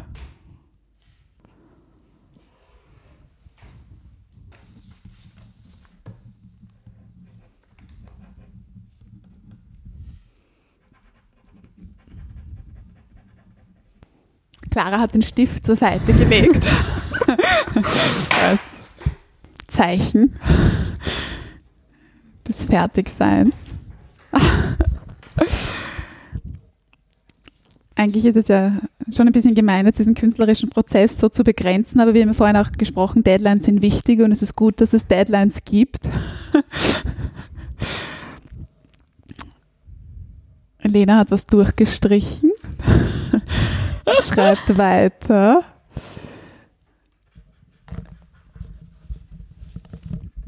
Ja, ich bitte euch zu einem Ende zu kommen. Ich bin die Hüterin der Zeit, die ja euch da jetzt leider rausreißen muss aus dieser Aktivität. Boah, okay. Wie war das jetzt? Kurzes Statement. Boah, ist lautmalerisch. Das ist mein Statement. Ist dein Statement, Clara? Ein Ich war gerade Statement. in meiner Activity-Rolle. Ein Hund, ein Tisch. Ja, wir spielen jetzt Activity. Zeig uns dein Bild. Wir, Lena und ich werden jetzt. Oh. Was sehen wir? Was seht ihr? Oh, ich sehe Schuhe. Ich Ja. sehe große Schuhe, Stiefel. Eine Art, ich habe das Gefühl, es ist wie eine Lupe, Ja, wo das Licht durchbricht. Also man sieht so, man sieht Steine und Schuhe und so, und dann sieht man aber auch einen Halbkreis, in dem die Schuhe leicht versetzt sind und ein bisschen größer wirken. Also habe ich das Gefühl, dass das wie so eine Art Brennglas ist, eine Lupe. Womit man gewisse Dinge genauer sieht. Ja. Wir machen eine Sp- Zeitreise. Und diese Zeitreise, die führt uns nach Medolin. Darf ich das etwas schon rausholen? Ja, Ja, okay. Und dort habe ich was gefunden, inmitten eines Steinstrandes, aus der Sicht einer Murmel. Und diese Murmel habe ich mir gedacht, durch das, das brechende Licht sind wir hier, die Murmel, und sehen mich quasi bei der anderen Seite, die diese Murmel aufhebt. Und diese Murmel, ich habe mich irrsinnig gefreut, dass ich die gefunden habe. Wo war das genau? In In, in Kroatien, in Medulin. Kroatien. Und da habe ich mir gedacht, wow, mm, das ist für mich Kindheit. Also das ist eine treue, ein treuer, eine treue Wegbegleiterin durch die Zeit. Und das ist ein Gegenstand, wo man sich immer freut oder wo ich mich speziell immer freue, wenn ich ihn nach irgendeiner gewissen Zeit wiederfinde. Weil es irgendwie gläsern und transparent, aber auch robust ist. Es ist kein Spielzeug, das irgendwie schnell ähm, kaputt geht. So. Und dadurch auch die Wahrscheinlichkeit höher ist, dass man dann als, als Erwachsener wiederfinden kann und darf. Und auch dieses Spiel mit Steinen, die übrigens irgendwie nicht wachsen. Irgendwie wachsen die mit der Zeit nicht, sondern die bleiben gleich oder werden Sand, ich weiß nicht. Aber so dieses Spiel mit den Steinen und des Bewegten war für mich dann auch dieser Anstoß für das Zeitbuch, weil ähm, das durch diese Geschichte rollt und auch vom Wind weiter gedreht, also bewegt werden kann. Genau. Und wann hast du die Murmel gefunden? Das war, äh, jetzt weiß ich nicht. Also irgendwann, wo wir schon im Gespräch waren zu, zum Zeitthema auf Okay. jeden Fall, ja. Mhm. Sehr schön. Ja. Und auch die Perspektive, dass du dich gezeigt, also dass du dich jetzt in der Zeichnung auch sozusagen verortet hast. Ja, weil es, ich komme in der Geschichte vor, weil ich, ich trage sie jetzt vor. ähm, ja, das, das war, ist mein Zugang zur, zum Zeit etwas. Vielen Dank fürs Zeichnen und Mitnehmen. Bei der Lena finden wir Worte, die die Bilder erzeugen werden. Magst du uns das vorlesen? Ja, gerne. Ich bin auf den Wegen, die viele gegangen, auf harten, auf weichen, auf kurzen und langen. Komme mal an und brech wieder auf. So geht er und geht er des Lebens Lauf. Buen Camino, ans Herz ich dir leg, und weiß getrost, der Weg ist der Weg. Der Weg ist der Weg. Eine schöne Neuinterpretation von Der Weg ist das Ziel. Der Weg ist der Weg. Also ich habe auch sofort Schuhe, also jetzt, jetzt hatten wir bei der Clara die Schuhe im Bild, also bei dir ist von einem Weg die Rede. Es wird, also ich, ich sehe vor mir buchstäblich diesen Weg und ich sehe Menschen, ich sehe Schuhe, die an diesem Weg entlang spazieren. Clara, was, was siehst du noch in Das diesem? ein oder andere Steinchen kommt auch vor. Ja, Das ist bestimmt auch auf dem Weg. was ist dein Gegenstand? Was ist dein Etwas, das hier spricht? Äh, das ist eine Muschel, die ich am Rucksack befestigt habe, wenn ich auf dem Jakobsweg bin. Ich habe 2014 bin ich zum ersten Mal mit meinem Mann den Jakobsweg gegangen und zwar von wir, wir haben begonnen in Pamplona und sind dann in 31 Tagen mit einem Tag Pause. Ja, also wir hätten es in 30 schaffen können, aber der Weg ist der Weg und so. Und ähm, waren dann nach 31 Tagen, nach 708 Kilometern zu Fuß in Santiago de Compostela, sind auch schon durch Portugal gegangen und befinden uns gerade auf dem Weg nach Santiago, aber von Wien aus quasi. Also wir sind ähm, schon bis nach Salzburg zu Fuß gegangen, beziehungsweise dann weiter bis nach Innsbruck und möchten gerne in mehreren Etappen äh, irgendwann dann mal in Santiago de Compostela ankommen. Genau. Woher hast du die Muschel?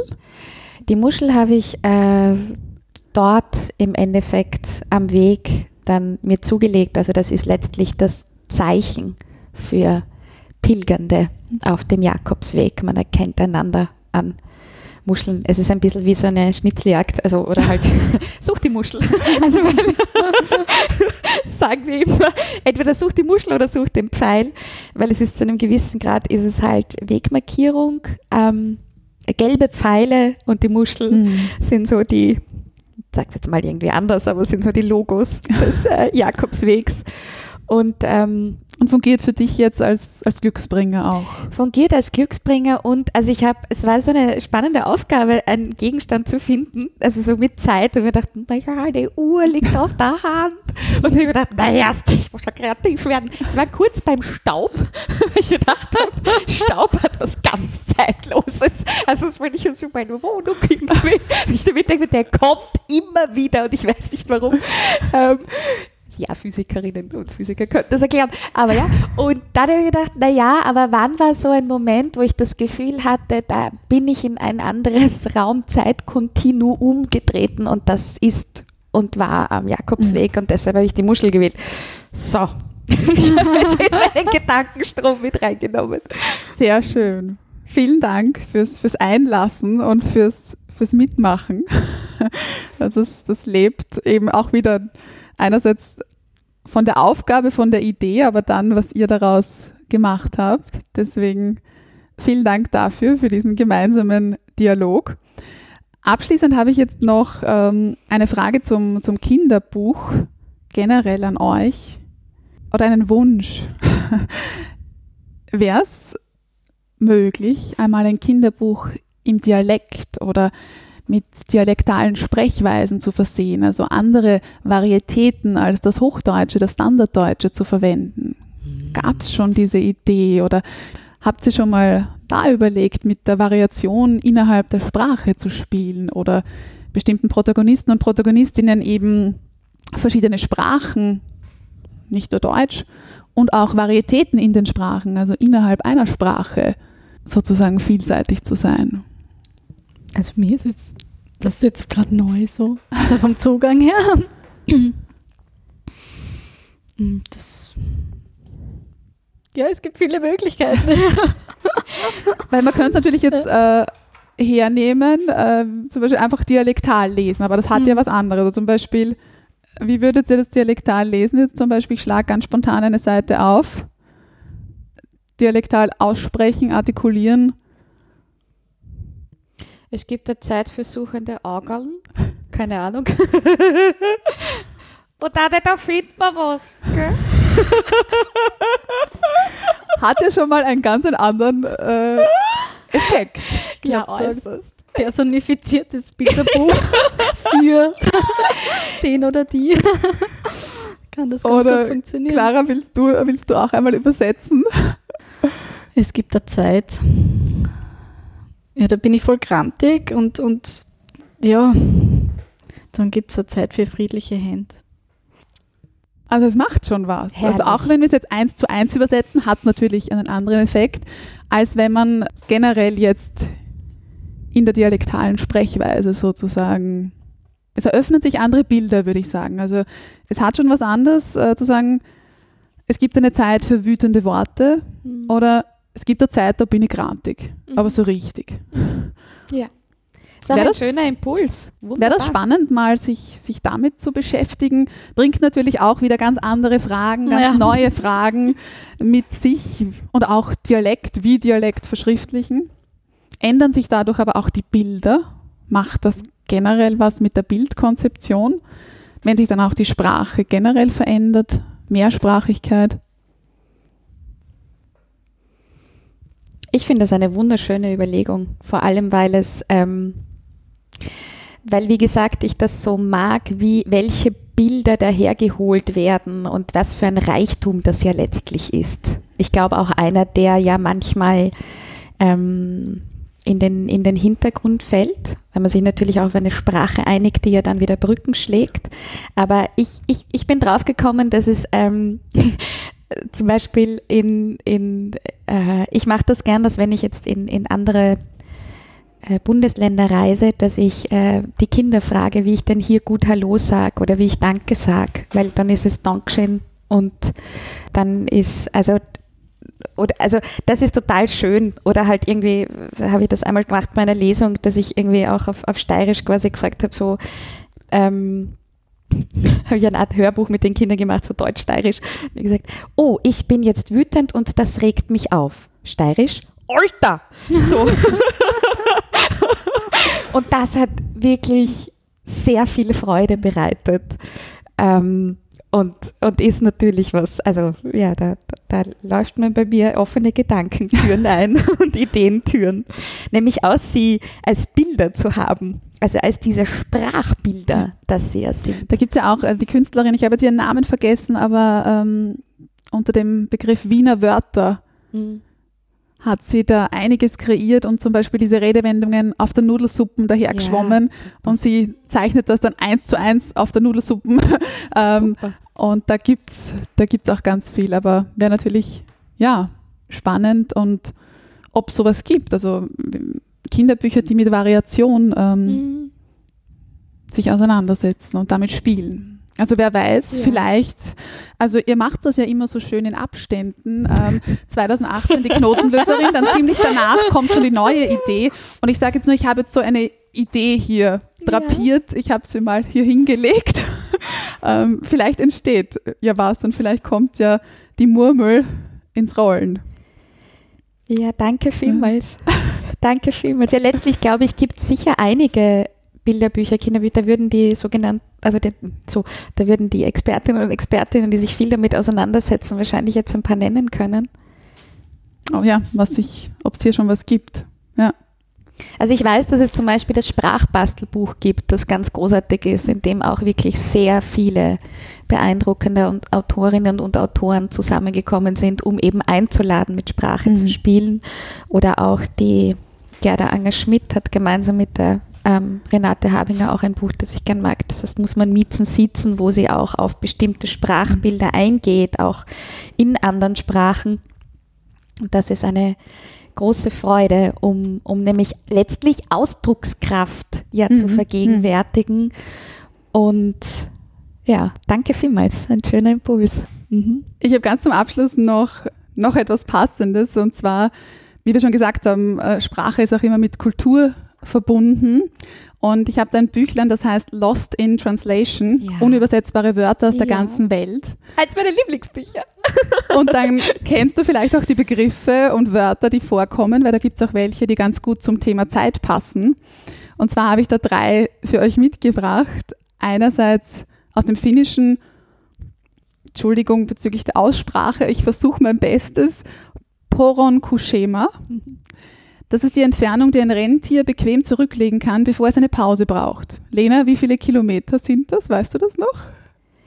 Ja. Das sind Rentier braucht eine Pause Kilometer. Nein, aber es ist eine tolle äh, Etappen. Also ja, genau. circa 7,5 Kilometer. 7,5. dann Okay, braucht ja. das Rentier eine Pause. Dann oder im Malaysischen, also Malayisch ist die Sprache Pisan Zapra. Was ist es? Das ist die Zeit, die man braucht, um eine Banane zu essen. Achso, ich habe gedacht, zwischen den Zebrastreifen. Aber ich habe das auch danach recherchiert und zwar ist das quasi wie, ähm, also das ist so wie ein Kinderspiel. Das ist äh, quasi, das ist ja, das ist ein Kinderspiel, ist quasi, das ist ja quasi eine Zeit, um eine Banane zu essen, so auf die Art. Und das Lustige ist, dass ich durch dieses Wort auch nachgedacht habe, weil bei uns ist es ja auch so eine Zeitangabe, auf einen Café zu gehen, oder? Also gehen wir auf einen Café ist eigentlich eine Zeitangabe. Man weiß genau, ja, passt es irgendwie am Nachmittag, so ein bisschen und so, genau. ja. Gibt es, äh, fällt euch was ein aus dem Deutschen jetzt, ähm, so für euch persönlich oder eben, gehen wir von Café oder was für euch persönlich so in der Sprache sich Zeit äußert? Was ihr verwendet einfach, also jetzt aus eurem eigenen Sammelsurium her, was ihr schon so integriert habt. Ich weiß, dass, also ich habe einige Zeit lang in Graz gelebt und ich habe einmal einen Freund besucht und ich habe, und der hat dann gesagt, äh, von der, ähm, von der Straßenbahn, er hat mir dann die Zeitangabe gesagt. Er hat gesagt, du von der Straßenbahn bis zu mir so Chicklänge. ich habe gesagt, hm, das sagt mir jetzt leider nichts auf die Art. Aber ich fand das lustig, so halt irgendwie auch zu sagen, so wie lang braucht man für was? Oder diese alten Gebetsbücher, oder? Wo man sagt so drei Vater unser und dann ist fertig. So auf die Art.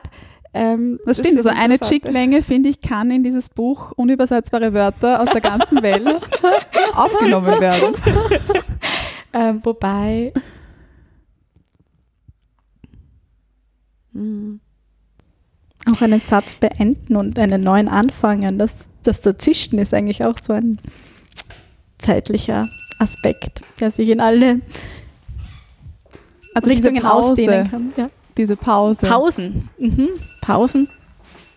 Und etwas, was mich total berührt hat, das habe ich nämlich in einem Buch gelesen. Es gibt, ähm, Es gibt eine es gibt Zeit. Ein, in, das ist übrigens ein ganz tolles Buch. Nein, es gibt ein, ein Volk, die heißen Aymara. Und die haben ein anderes Zeitempfinden. Die sehen die Zukunft vor sich. Und das ist was, was mich total berührt hat, als ich das letztens gelesen habe. Die sehen nämlich die Zukunft vor sich, weil sie sagen, äh, nein, Entschuldigung, Ah, nein, nein, noch einmal, ich muss beginnen. Gibt ein Volk, das heißt Aymara, und die sehen die Zukunft hinter sich. Weil sie sagen, das, was vergangen ist, das sehe ich schon, das kenne ich schon, also sehe ich es vor mir. Und alles andere, was kommt, ist hinter mir. Und das finde ich spannend. Das finde ich toll. Spannend. Ja, genau. Hm. Oder auch in einem, in einem Kinderbuch einmal die Geschichte von hinten nach vorne erzählen.